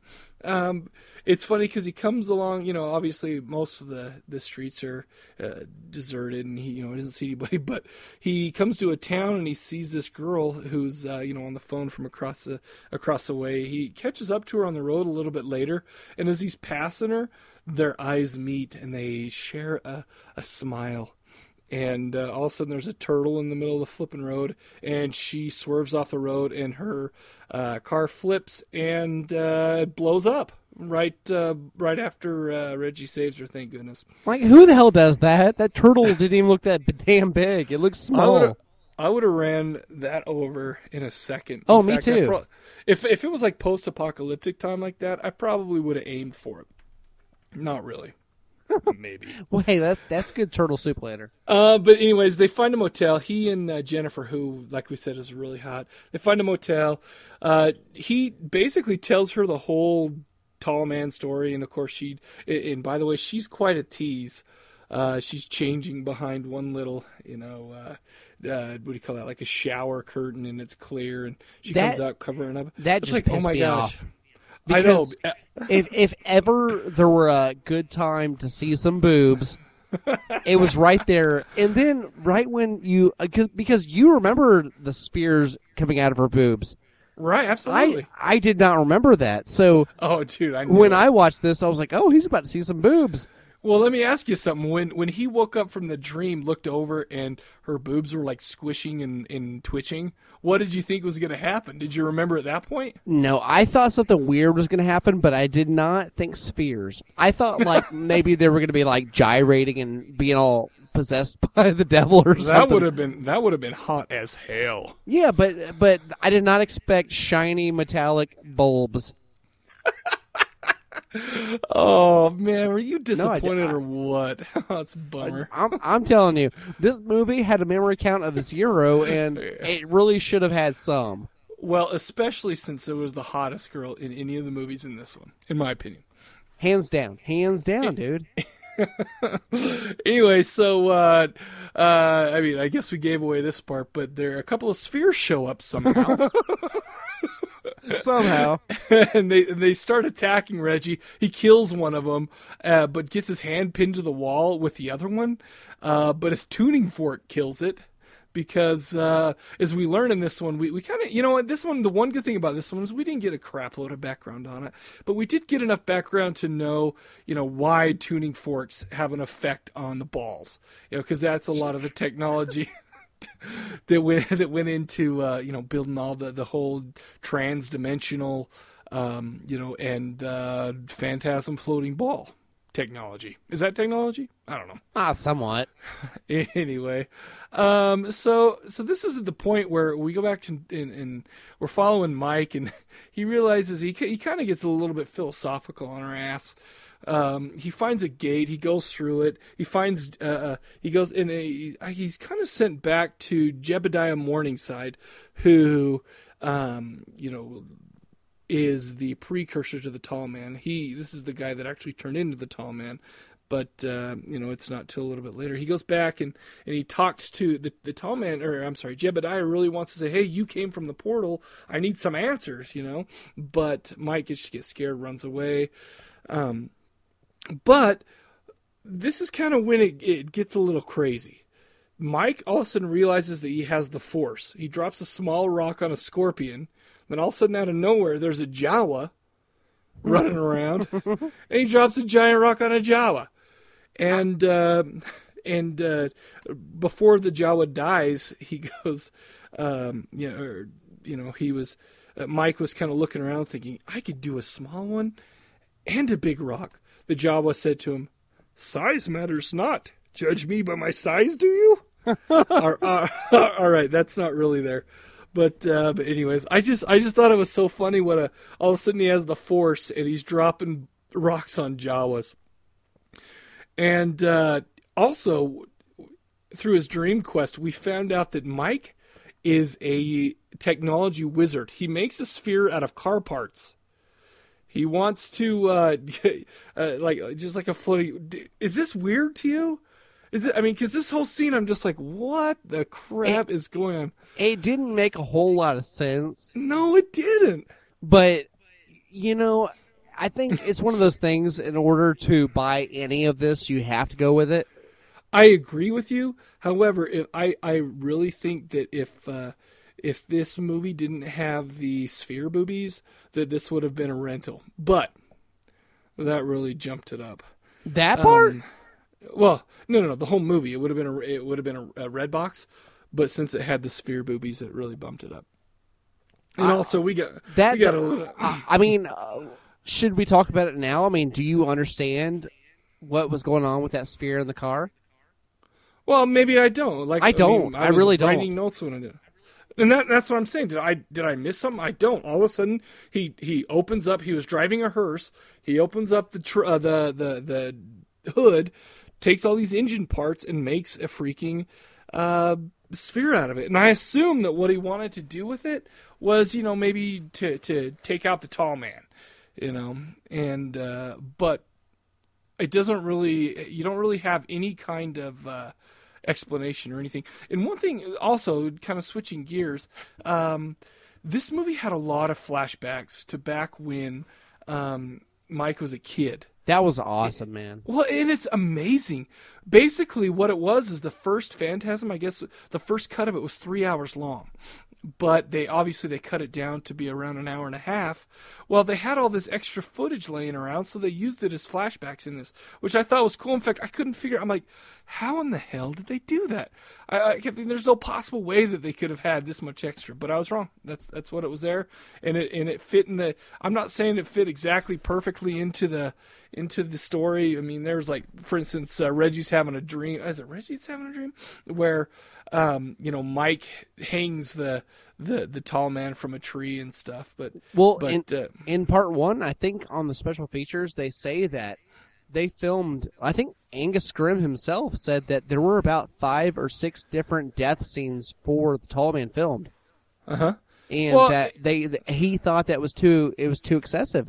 And so they cut it back. And because they cut it back, they were able to show scenes like him being hanged by the tree in this one. And I thought that was really awesome because we had never seen that. Well, and I agree with you because, let's be honest with you. That really had no bearing on the story. None at all. None. But it was a cool scene, though. It was one of those things where... it fit well. It was a treat to see, but it did nothing for anything. No plot enhancement, nothing like that. Well, there's a lot of things that happen in these movies where you're just like, where it happens and you just kind of go with it. But then if you think back to it later, you're like, why did that happen? You know, I'm serious. It happened to me a lot. It really did. Yeah, I know. But anyway, what happens is Jody actually appears to Mike and takes Mike to kind of give us a backstory on Jebediah Morningside, who eventually becomes the tall man. And I thought that was pretty cool. I mean, it didn't give a whole lot of background. It just kind of, you know, gave you enough here and there. And they didn't like try to explain technically or what was going on or exactly how everything worked. But it did say stuff like he used heat and cold and which makes the nitrogen thing in part 3 maybe a little more believable. But I still don't like the whole plunger thing. Anyway, and you know, and also like with tuning forks and whatnot. But anyway, let's see. Do you want to talk about the ending? Okay. You mean the very ending where it shows Mike hop on the ice cream truck? Well, I was just thinking that there isn't a heck of a lot more to this. I mean, it turns out that Jody. I don't know if we need to spoil this one because it's the last one, but I don't care. What do you think? I think we should because I really want to talk about the ending. Okay, well then just take it from here, my man. As far as the very ending goes, at the very end, okay. Mike, gather your thoughts. Yeah, Mike has the sphere taken out of his head. Mm-hmm. And at that point, the tall man leaves. He takes the sphere and leaves. Then it cuts back to a flashback of Mike jumping on Reggie's ice cream truck, and they're sitting next to each other. And Reggie, but they're young. But he's young. But Mike is young. Yeah, and Reggie's young. Yeah, it's the old. It's old footage. Mm-hmm. And Reggie says to Mike something to the effect of. They say something, I don't know what it is, but Reggie says, "Did you hear that?" And he goes, "Oh, well, that was just the wind." And then they drive off, and everything is fine and dandy. Well, here's my question, all right? In part one, whenever Mike is hearing all these like little creatures, the dwarves, mm-hmm. Mike says, "Did you hear all that growling? Did you hear that?" And Jody says, oh, that's just the wind, don't worry about it. Well, at the end of this one, whenever Mike said it's just the wind and Reggie was questioning it, was it a trading places kind of thing where Mike had died, like Jody had died in the first one? And well, who knows? And do we even know it? Yeah, that's what I'm saying. I mean, because he could have been dead. He could have. I mean, we don't even know. Well, I know, but like I really would like to know, and that's my mind. My mind is seriously it's circling this thought that maybe Reggie is still alive, and he is going to have to do something now because. And Shelley told me she thought they both died. That was the end. They both died. Oh, that's so happy. And that could be, too. That Reggie and Mike died, and that was their happy ending, was that when they died, they were both together, how they remembered loving each other, and that was the end. And to me, it was like, I don't know. I wanted more than that. I didn't want them both to die. I wanted Mike to maybe be guiding Reggie now. Right. Who knows? But what would you say? I mean, what would you say? Well... Here's the thing. At the very end of the first one, when Mike gets pulled through that mirror, and without having seen the second one yet, I was just like, what the shit? You know, there's no ending. So at the second one, how does the second one end again? The second one ends where they're in the hearse. They get pulled out of the back of the hearse, and I'm like, what the shit? What's going on there? And then we find out that the girl died, but Mike's okay. Yeah. You know, then at the end of the third one, you know, Mike's going out on his dream quest and, you know, the kid gets pulled through the whatever, but we're just like, well, that's not an ending, you know? Yeah. And so this one, I'm just thinking, well, yeah, I think they just left it open just like all the rest of them, but you know, maybe they never got around to it I don't know, you know, it's weird. I think there are a lot of things that you could say happened. I think that both the things you talked about were, you know, valid. They both died. Mike died, and now, you know, I don't know. Maybe they're starting because it was a little too dreamy to kind of be in a, to you know, it's not. Like it really was back in time to start over. Very dreamy. Yeah. So I mean, it's like very phantasmic. Oh, good one. You know what's funny is.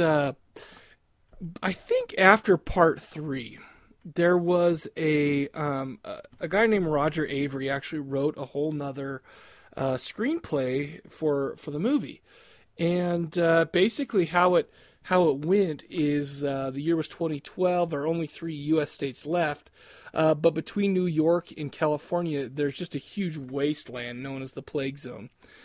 Basically, the tall man controls that area, but most of the people are dead.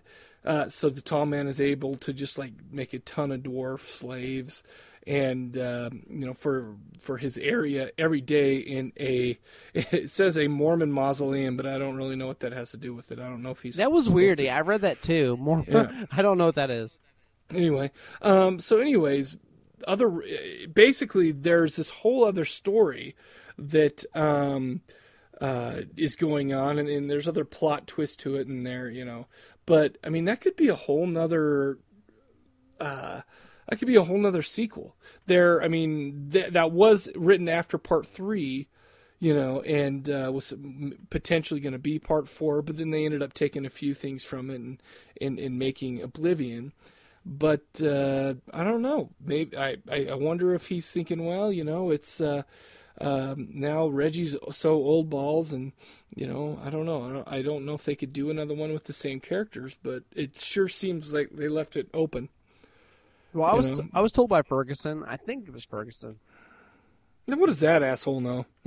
I was told that there was actually a table reading for part 5. Really? But I also read online that there was a part 5 that was written by Coscarelli. And there was part 6 written by that guy you were talking about. Uh-huh. And that the events of part 5 would lead up to that part 6 where the middle states would be controlled by the tall man. And, really? And at this point, I don't think it's going to happen because the status is completely just not, it's just not happening. Well, this was 12 years ago, and I mean, and there have been big layoffs between each one of these. But the problem is, I mean, now that it's 12 years later, Reggie's old. They're all so old. They're all old. You know? But, I mean, if you think about it, I mean, Coscarelli is... He's Angus Scrimm still alive? Yeah, he is, and he's doing well. But the thing is Coscarelli wants to do another Bubba Hotep, and I mean, even that is taking a lot of time to get off the ground. So if he's taking that much time on one movie, yeah. I just don't see another Phantasm in the cards, and that makes me. I mean, it kind of makes me a little bit sad because I would like to, for sure, understand how this movie ended. Well. And I think that's the main thing is this is still up in the air, and you know this wasn't a movie to end at all. I mean this wasn't something that you could say okay now we're finally laid to rest, you know. But whereas I mean I guess none of the Friday the 13th or Nightmare on Elm Street really you could say that about too. But this one was just it's almost like it just didn't really have an ending. But there were some critics' reviews of this movie where they did say that this was the perfect ending to the Phantasm series, and for me, well, and I read some of those, and I'm just like, huh? Yeah, I mean, what do you mean it's a perfect ending? Well, maybe if you make a lot of assumptions, which you can. And I did make, like I told you, I said a couple of the ones that we thought, but to me, it's still not. It's not closed. It's not something you can say that happened. And that's kind of where I land on this is, you know, it was, you know, and this wasn't a bad movie, but it didn't satisfy the, as being the end part, but we'll see. The thing with this movie is it did satisfy, but not for being the end part. As far as them having all the cutscenes from the original movie. That was cool. Yeah, exactly. I mean, that was so awesome. And as far as them building around that and making a whole plot based on that. I mean, and some of those scenes, like we said earlier, had nothing to do with any kind of plot development, but they were really cool to see. I really enjoyed that, but at the same time, this movie, when this movie ended and it said, directed by Don Coscarelli, I thought, what the shit just happened? Because to me, it's like, I want some resolution. I want some kind of ending to this that I can say, well, at the end of the Phantasm series, this happened. Well, we can't say that. No, which is kind of a bummer, but well, you know, honestly, if you go to IMDb or like what is it, Video Watchdog, and you actually look through horror franchises like Child's Play, Nightmare on Elm Street, Friday the 13th, and any of these, this is one of the only series in horror history that has a pretty consistent rating. Well, and I mean, even on IMDb, it had that. I mean, I don't know if that's because do you think that's because it had the same writer and director, or do you think that's because it was overall just a satisfying series? I mean, that's my problem is that. Well, they were. Well, the thing is they were all really. They were all pretty good. It's like, you know, when you talk about a lot of franchises, you say, oh, Hellraiser 1 and 2 are freaking awesome, but Hellraiser Deader sucked my left nutsack because I have two full sacks with two balls in them apiece. But, you know, I mean, you can do that with a lot of me. You're like, oh, Friday the 13th Part 5 was terrible or whatever. But this one is like, well, first of all, there's only four of them. So, I mean, there's not quite as many to choose from. But secondly, it's like, you know, all these were fairly solid. You had to overlook things, but I think as horror fans that we're okay with that, you know, like the damn plunger. I still really don't have that big a problem with the plunger. I could not believe they used a freaking plunger for that. All right, that's all I'm going to say about it, but gosh dang, that sucked. A plunger takes out the gold sphere that is the tall man. Okay, that's it. That's and that sphere was on the set called Rambo. Did you see that? No. Yeah, on the set they called that because it was supposedly... the most masculine, like, ballsy sphere. They called it Rambo. And a plunger took down Rambo, yo. Are you serious? Yeah, John Rambo just got his ass taken down by a plunger. Oh, my gosh. Vietnam must have been a lot wussier than I thought. If I'm one telling of its you, greatest man, heroes can be... I'm going to get an email about Vietnam now, damn. Oh, shit. Oh, God. That would suck. I mean, you know what, ma'am? Coming off this movie...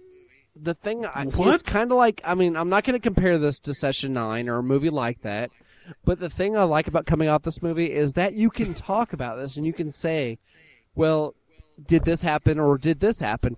And even though it's inconclusive and it's not the best way to end the series, I like the fact that in my mind, knowing that there's probably not going to be another Phantasm movie, I can end this how I want it to end, and that maybe Reggie did live, and that Mike was guiding him or something. And nobody can tell you differently, because you are a strong woman. Exactly. Oh, what? What? Huh?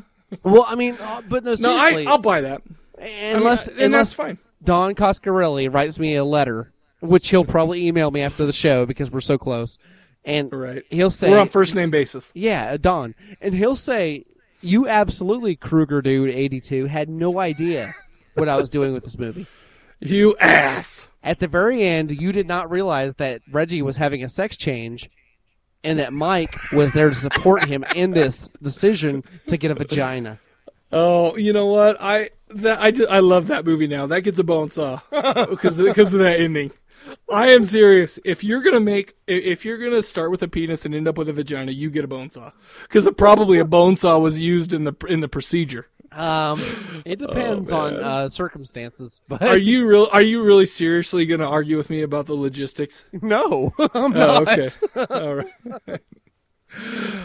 Oh man, well I'll tell you what. Whether or not the ending was satisfactory, whatever, I really enjoyed watching all four of these movies, and they all are good. They're all a little bit different. However, there's obviously similarities that go throughout. Some of my favorite ones were Reggie becomes the ladies' man. Oh, he was awesome. I want to be Reggie. I think that Reggie Bannister for this set of movies deserves to be in some kind of horror hall of fame, because I realize that he's been in other movies. What movie was he in? Oh, the Rage. Oh shit ass.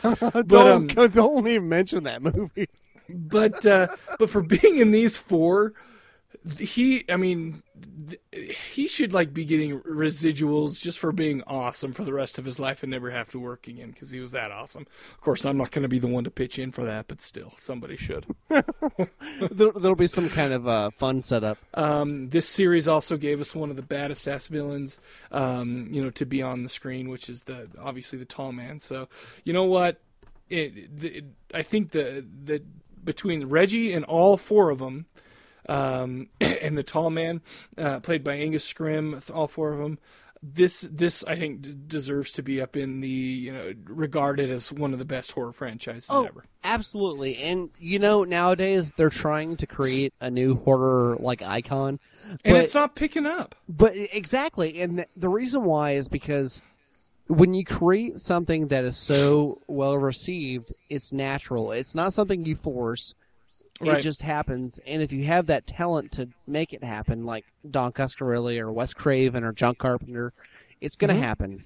You don't have to force it, and I think movies like this prove that. Movies like Phantasm 4, movies like Phantasm.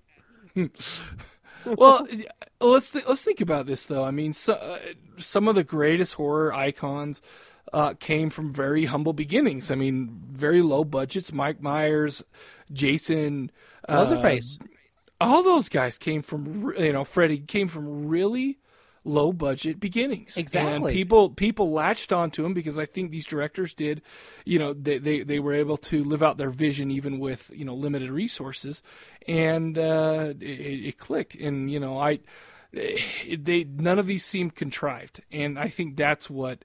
I think that's what really makes this one stand out, even against some of the more popular ones. Well, absolutely. I mean, when you have to build a character that's going to stand alone and be scary, it's going to be a lot different than, when you're working on a certain budget and you have to make something scary based on fear alone and not special effects, you're going to build something on what and that's why these directors have done such a good job. Then you look at movies nowadays, and these studios throw them money. They just throw it at them. And so the directors base the movie on the money, and they don't build a plot around it. It's all about how much money they have and what effects they're going to use. It's gag after gag. You know, I mean, who really heard of Don Coscarelli before this? You know, he made two shitty movies before. I don't know if they're shitty. I assume they are. But I'm telling Don. Well, Don's gonna be listening. I'm gonna get a hate email from him too. Jeez. Yeah, I got a piece of hate email last episode, but that's why I keep bringing it up. But anyway, I love it. Keep sending it. Yeah. Anyway, man, I think that's basically sums it up for me. I mean, overall, this is a series that will continue to be talked about. Agreed. I mean, I think so. Do you think so? Well, it's obvious since we won't shut the F up right now. No, but do you think? No, but, no, I agree. Do you think people really are? I mean, interested in this? Well, you know, it's hard to gauge because it's like this one doesn't get nearly as much press as a lot of other ones, but I'm not sure why. It really doesn't. I don't know why. And I thought the same thing, but when I told people at work I was doing this show, I said, "Oh, we're going to review the Phantasm series." People were like, "Whoa, really?" And I was like, "Yeah, I mean, we're doing that." And they're like, and I would ask them, "Have you seen those?" And they're like, "Yeah." And I would I'd say, "Well, have you seen one?" They're like, "Yeah." You seen two? Yeah. You seen three? And they said, I think so. You seen four? No, I haven't seen four. Well, right. Most people have gotten midway through this series, so at least they have a pretty good understanding of what it's about. And I mean, if anything, I mean, the series has done it's done what it's supposed to do. Right. It's had some kind of impact. Are you saying it's good for what it was? No, I'm not saying it's good for what it was. It's good for everything, asshole! Exactly, Spooky Bill. I think this series... honestly, I think the series is better than half the series that keep going. I agree. I really wish, and it's not going to happen, that we get one more. Dude, I know that Angus Scrimm and all the actors and Coscarelli, I know they're up for it, man. They don't have the funding. I mean, if maybe the Cadaver Lab... could raise the funding for it. Yeah, let's start a fund for them. Start sending your PayPal donations to... No, I'm just teasing. Phantasm 5. Phantasm 5 at cadaverlab.com. Yeah, try to email that.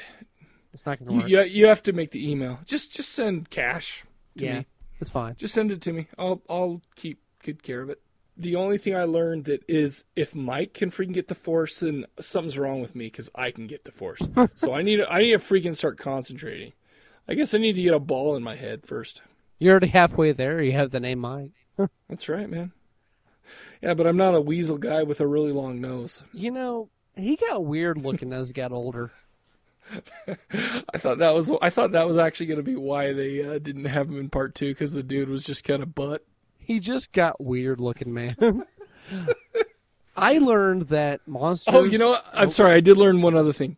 That even if you're dead, you age. Because freaking Jody was getting old balls. Oh, his hair... He cut his damn hair. Are you serious? They were dressing this like 60-year-old dude up. Well, he wasn't that old probably. Oh. But it's like the same way he dressed in 1979. So that's 20 years later practically. Oh man, let me tell you something right now. Before I get into my what did I learn? Uh-huh. The guy who played Jody, what's his name? Thornsbury. I was actually on YouTube and I was watching his song that he sang with Reggie in part 1. And I saw some of the comments, and they're like, "Oh, that's Mr. Thornsbury," and I'm like, "Oh, Mr. Thornsbury." And I scroll down, and they're like, "Oh my God, I didn't know Mr. Thornsbury was in the movie." And I'm like, "What the freak?" And I looked it up. These are his students. He's a music teacher at a high school. Oh, are you? He looks like a music teacher in high school when he gets a little older. Is it Bill Thornsbury? Is his name? I think so. Yeah, he actually is a high school music teacher, and he records. Oh he does music CDs, but. It's so funny to me that these guys... All these little kids are like, "Oh my gosh, that's Mr. Thornsberry." Well, no, seriously, go on YouTube and look it up.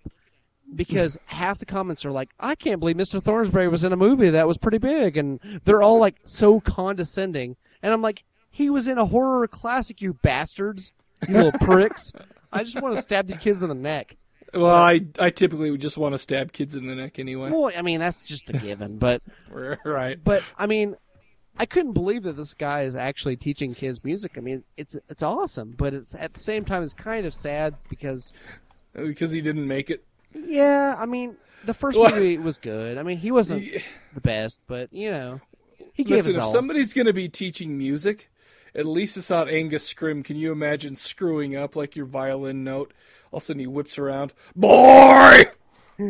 You play a good violin, but now you're finished. Like, sorry, Mr. Scrimm, I messed up on a minor. What the fuck? Leave me alone. It's like, God, I'm going to principal. Yelling boy. What I learned in this, I learned that monsters sometimes, they feed people banana pudding like a mother bird would feed her baby. That scene where that cop pukes in Reggie's mouth. That was so gross. It was so gross. It was like lemon or banana pudding. I learned that the... I hate... You know what? And this is something about most horror movies. I hate when, like... I can't stand, like, the thought of blood going in someone else's mouth. I realize vampires, really? Blah, blah, blah. It makes me sick. Oh, wow. Like, when you can see people sucking blood and there's actually... You can tell there's blood going in the mouth. It really grosses me out. Man. And that really grosses me out, too. Man, you would have a hard time at Gray's on Saturday night. Why? You giving a lot of blowjobs and you're a swallower? No, from Gray's, from the dark hours, man. That's what I'm saying. Not all the time. Sometimes I spit. Sometimes I split. No. The flock of seagulls hairstyle is also known as bedhead. Did you notice that when Michael was in the hearse and he was sleeping? I didn't notice. He woke up and his hair was like exactly like flock of seagulls. Hush, hush, I do I. That wasn't flock of seagulls. Yeah, it was. Hush, hush, too, shush. I'm pretty sure it was. No, that was Catch a Goo Goo. Dude, flock of seagulls was... And I ran. Oh my God! I ran so far away. I apologize to all the new waivers out there. You're gonna get some hate mail, dude. I screwed up. How did I fuck that up, man? I know my new wave. God damn it! By the way, I can't believe I knew that was Catch a Goo Goo. Oh, you know what? All the hate mail should go to Mike for knowing that. And I also learned, lastly, that turtles can fuck you up. They don't even have to be teenage or ninja. Exactly. If you run one over and you swerve, you're dead. They may kill you. You may lose your neck or your face. Or your boobies. You may need boob implants that will explode. You know, you may need boob implants that look somewhat like rims. Rims? I don't know. They're pretty round and metallic. Some cops are real assholes. That was Rodney King. Was that bad? Come on. I like that one. You're going to get hate mail. I hope so. I was racially charged. Oh, whatever. And the last one is, oh, yeah. That's the Kool-Aid Man. Oh, yeah. Yeah, that's the Kool-Aid Man. That's all I got there. Oh, yeah. Oh, yeah. That's great. What would you give this movie, man? I'm gonna end up giving this one a buy. Me too. Based solely on the fact that it's part of the Phantasm series. You need it. There are some really awesome parts in it. However, if this wasn't a part of a grader, I would probably give it a red box. Me too. And the fact that this has archive footage... That was cool. Is never before seen. It adds to the experience. They should just add this movie as deleted scenes on the original Phantasm. I know. You think they would, but apparently the rest of the film that he filmed is missing. Yeah, they can't find it. Yeah, it's weird. But did you get a kick in the balls? I'm gonna have to say it's Don Coscarelli. Well, you already mentioned the reason, because of the hottest chick in any of the movies who kept teasing and teasing and teasing, didn't actually get to see him. Okay, let me say right now that you've given Don Coscarelli 3 of the 4. Yep. I give it to him too on this one, but it's completely... I try to hurt the ones I hurt the ones I love, okay? I'm giving him the kick in the balls on this one too, okay. But mine is totally different. My reasoning is that I wanted closure with the Tim character from part 3. Uh-huh. And apparently in part 4, that character was written in script as, you know, in the beginning where they show the rest of the third film. Uh-huh. He was supposedly eaten by the dwarves. But how is it? He's like twice the dwarf size. Exactly. But because of money constraints, they could never shoot that. So we never got any kind of closure on Tim. And because of that, I give Don Coscarelli a kick to the face and balls. Well, you got to realize something, too. I would think, well, maybe he didn't want just to whimsically throw in a last-second reason for him not being in Part 4. But that's what they did in Part 3 with Liz. Yeah, I mean, she got killed right away. Fell out and died. And Liz was attractive, too. Yeah, but she was no Jennifer. No. She was no Rocky. Oh, my gosh. I think what really helped Rocky with me was the fact that her voice did not match her tough exterior, number one. And number two, she could use nunchucks on my balls. That's awesome. That's it, man. That was a fun little bonus episode to do. Yeah, I really liked it. I like watching. Yeah, I don't know what it is about watching movies in a series, but I'll sit down ever so often and watch like Night of the Living Dead, and Day, and Dawn, and all those movies.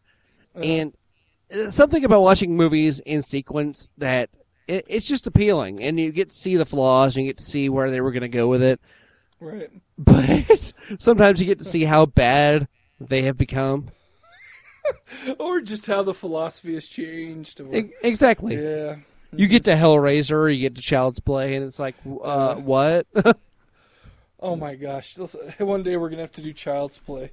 You know, we already did part 4. We did 4, right? Yeah. We did. Me and you. We did Bride of Chucky. The very first episode I was ever on with you, bud. Oh, for the, because Katherine Heigl was... Oh, that's right. That's right. Don't call me bud. I'll kick you in the balls. It's like calling someone guy. Hey, guy, bud. I did that on purpose. You're supposed to catch that, bitch. Dude, but... all right, man. So you got any last thoughts about the Phantasm? No, I overall, I really enjoyed the series. Would you say that also? Oh, absolutely. Like I said, I put this up in the top, 3 or 4 series of horror series. Absolutely. All right, man. Well, thanks for sticking with us through our Phantasm series. We talked a lot of balls and boobs and, I guess that's usual. But... I guess that's it. So, from the Cadaver Lab, we will see you, bitches.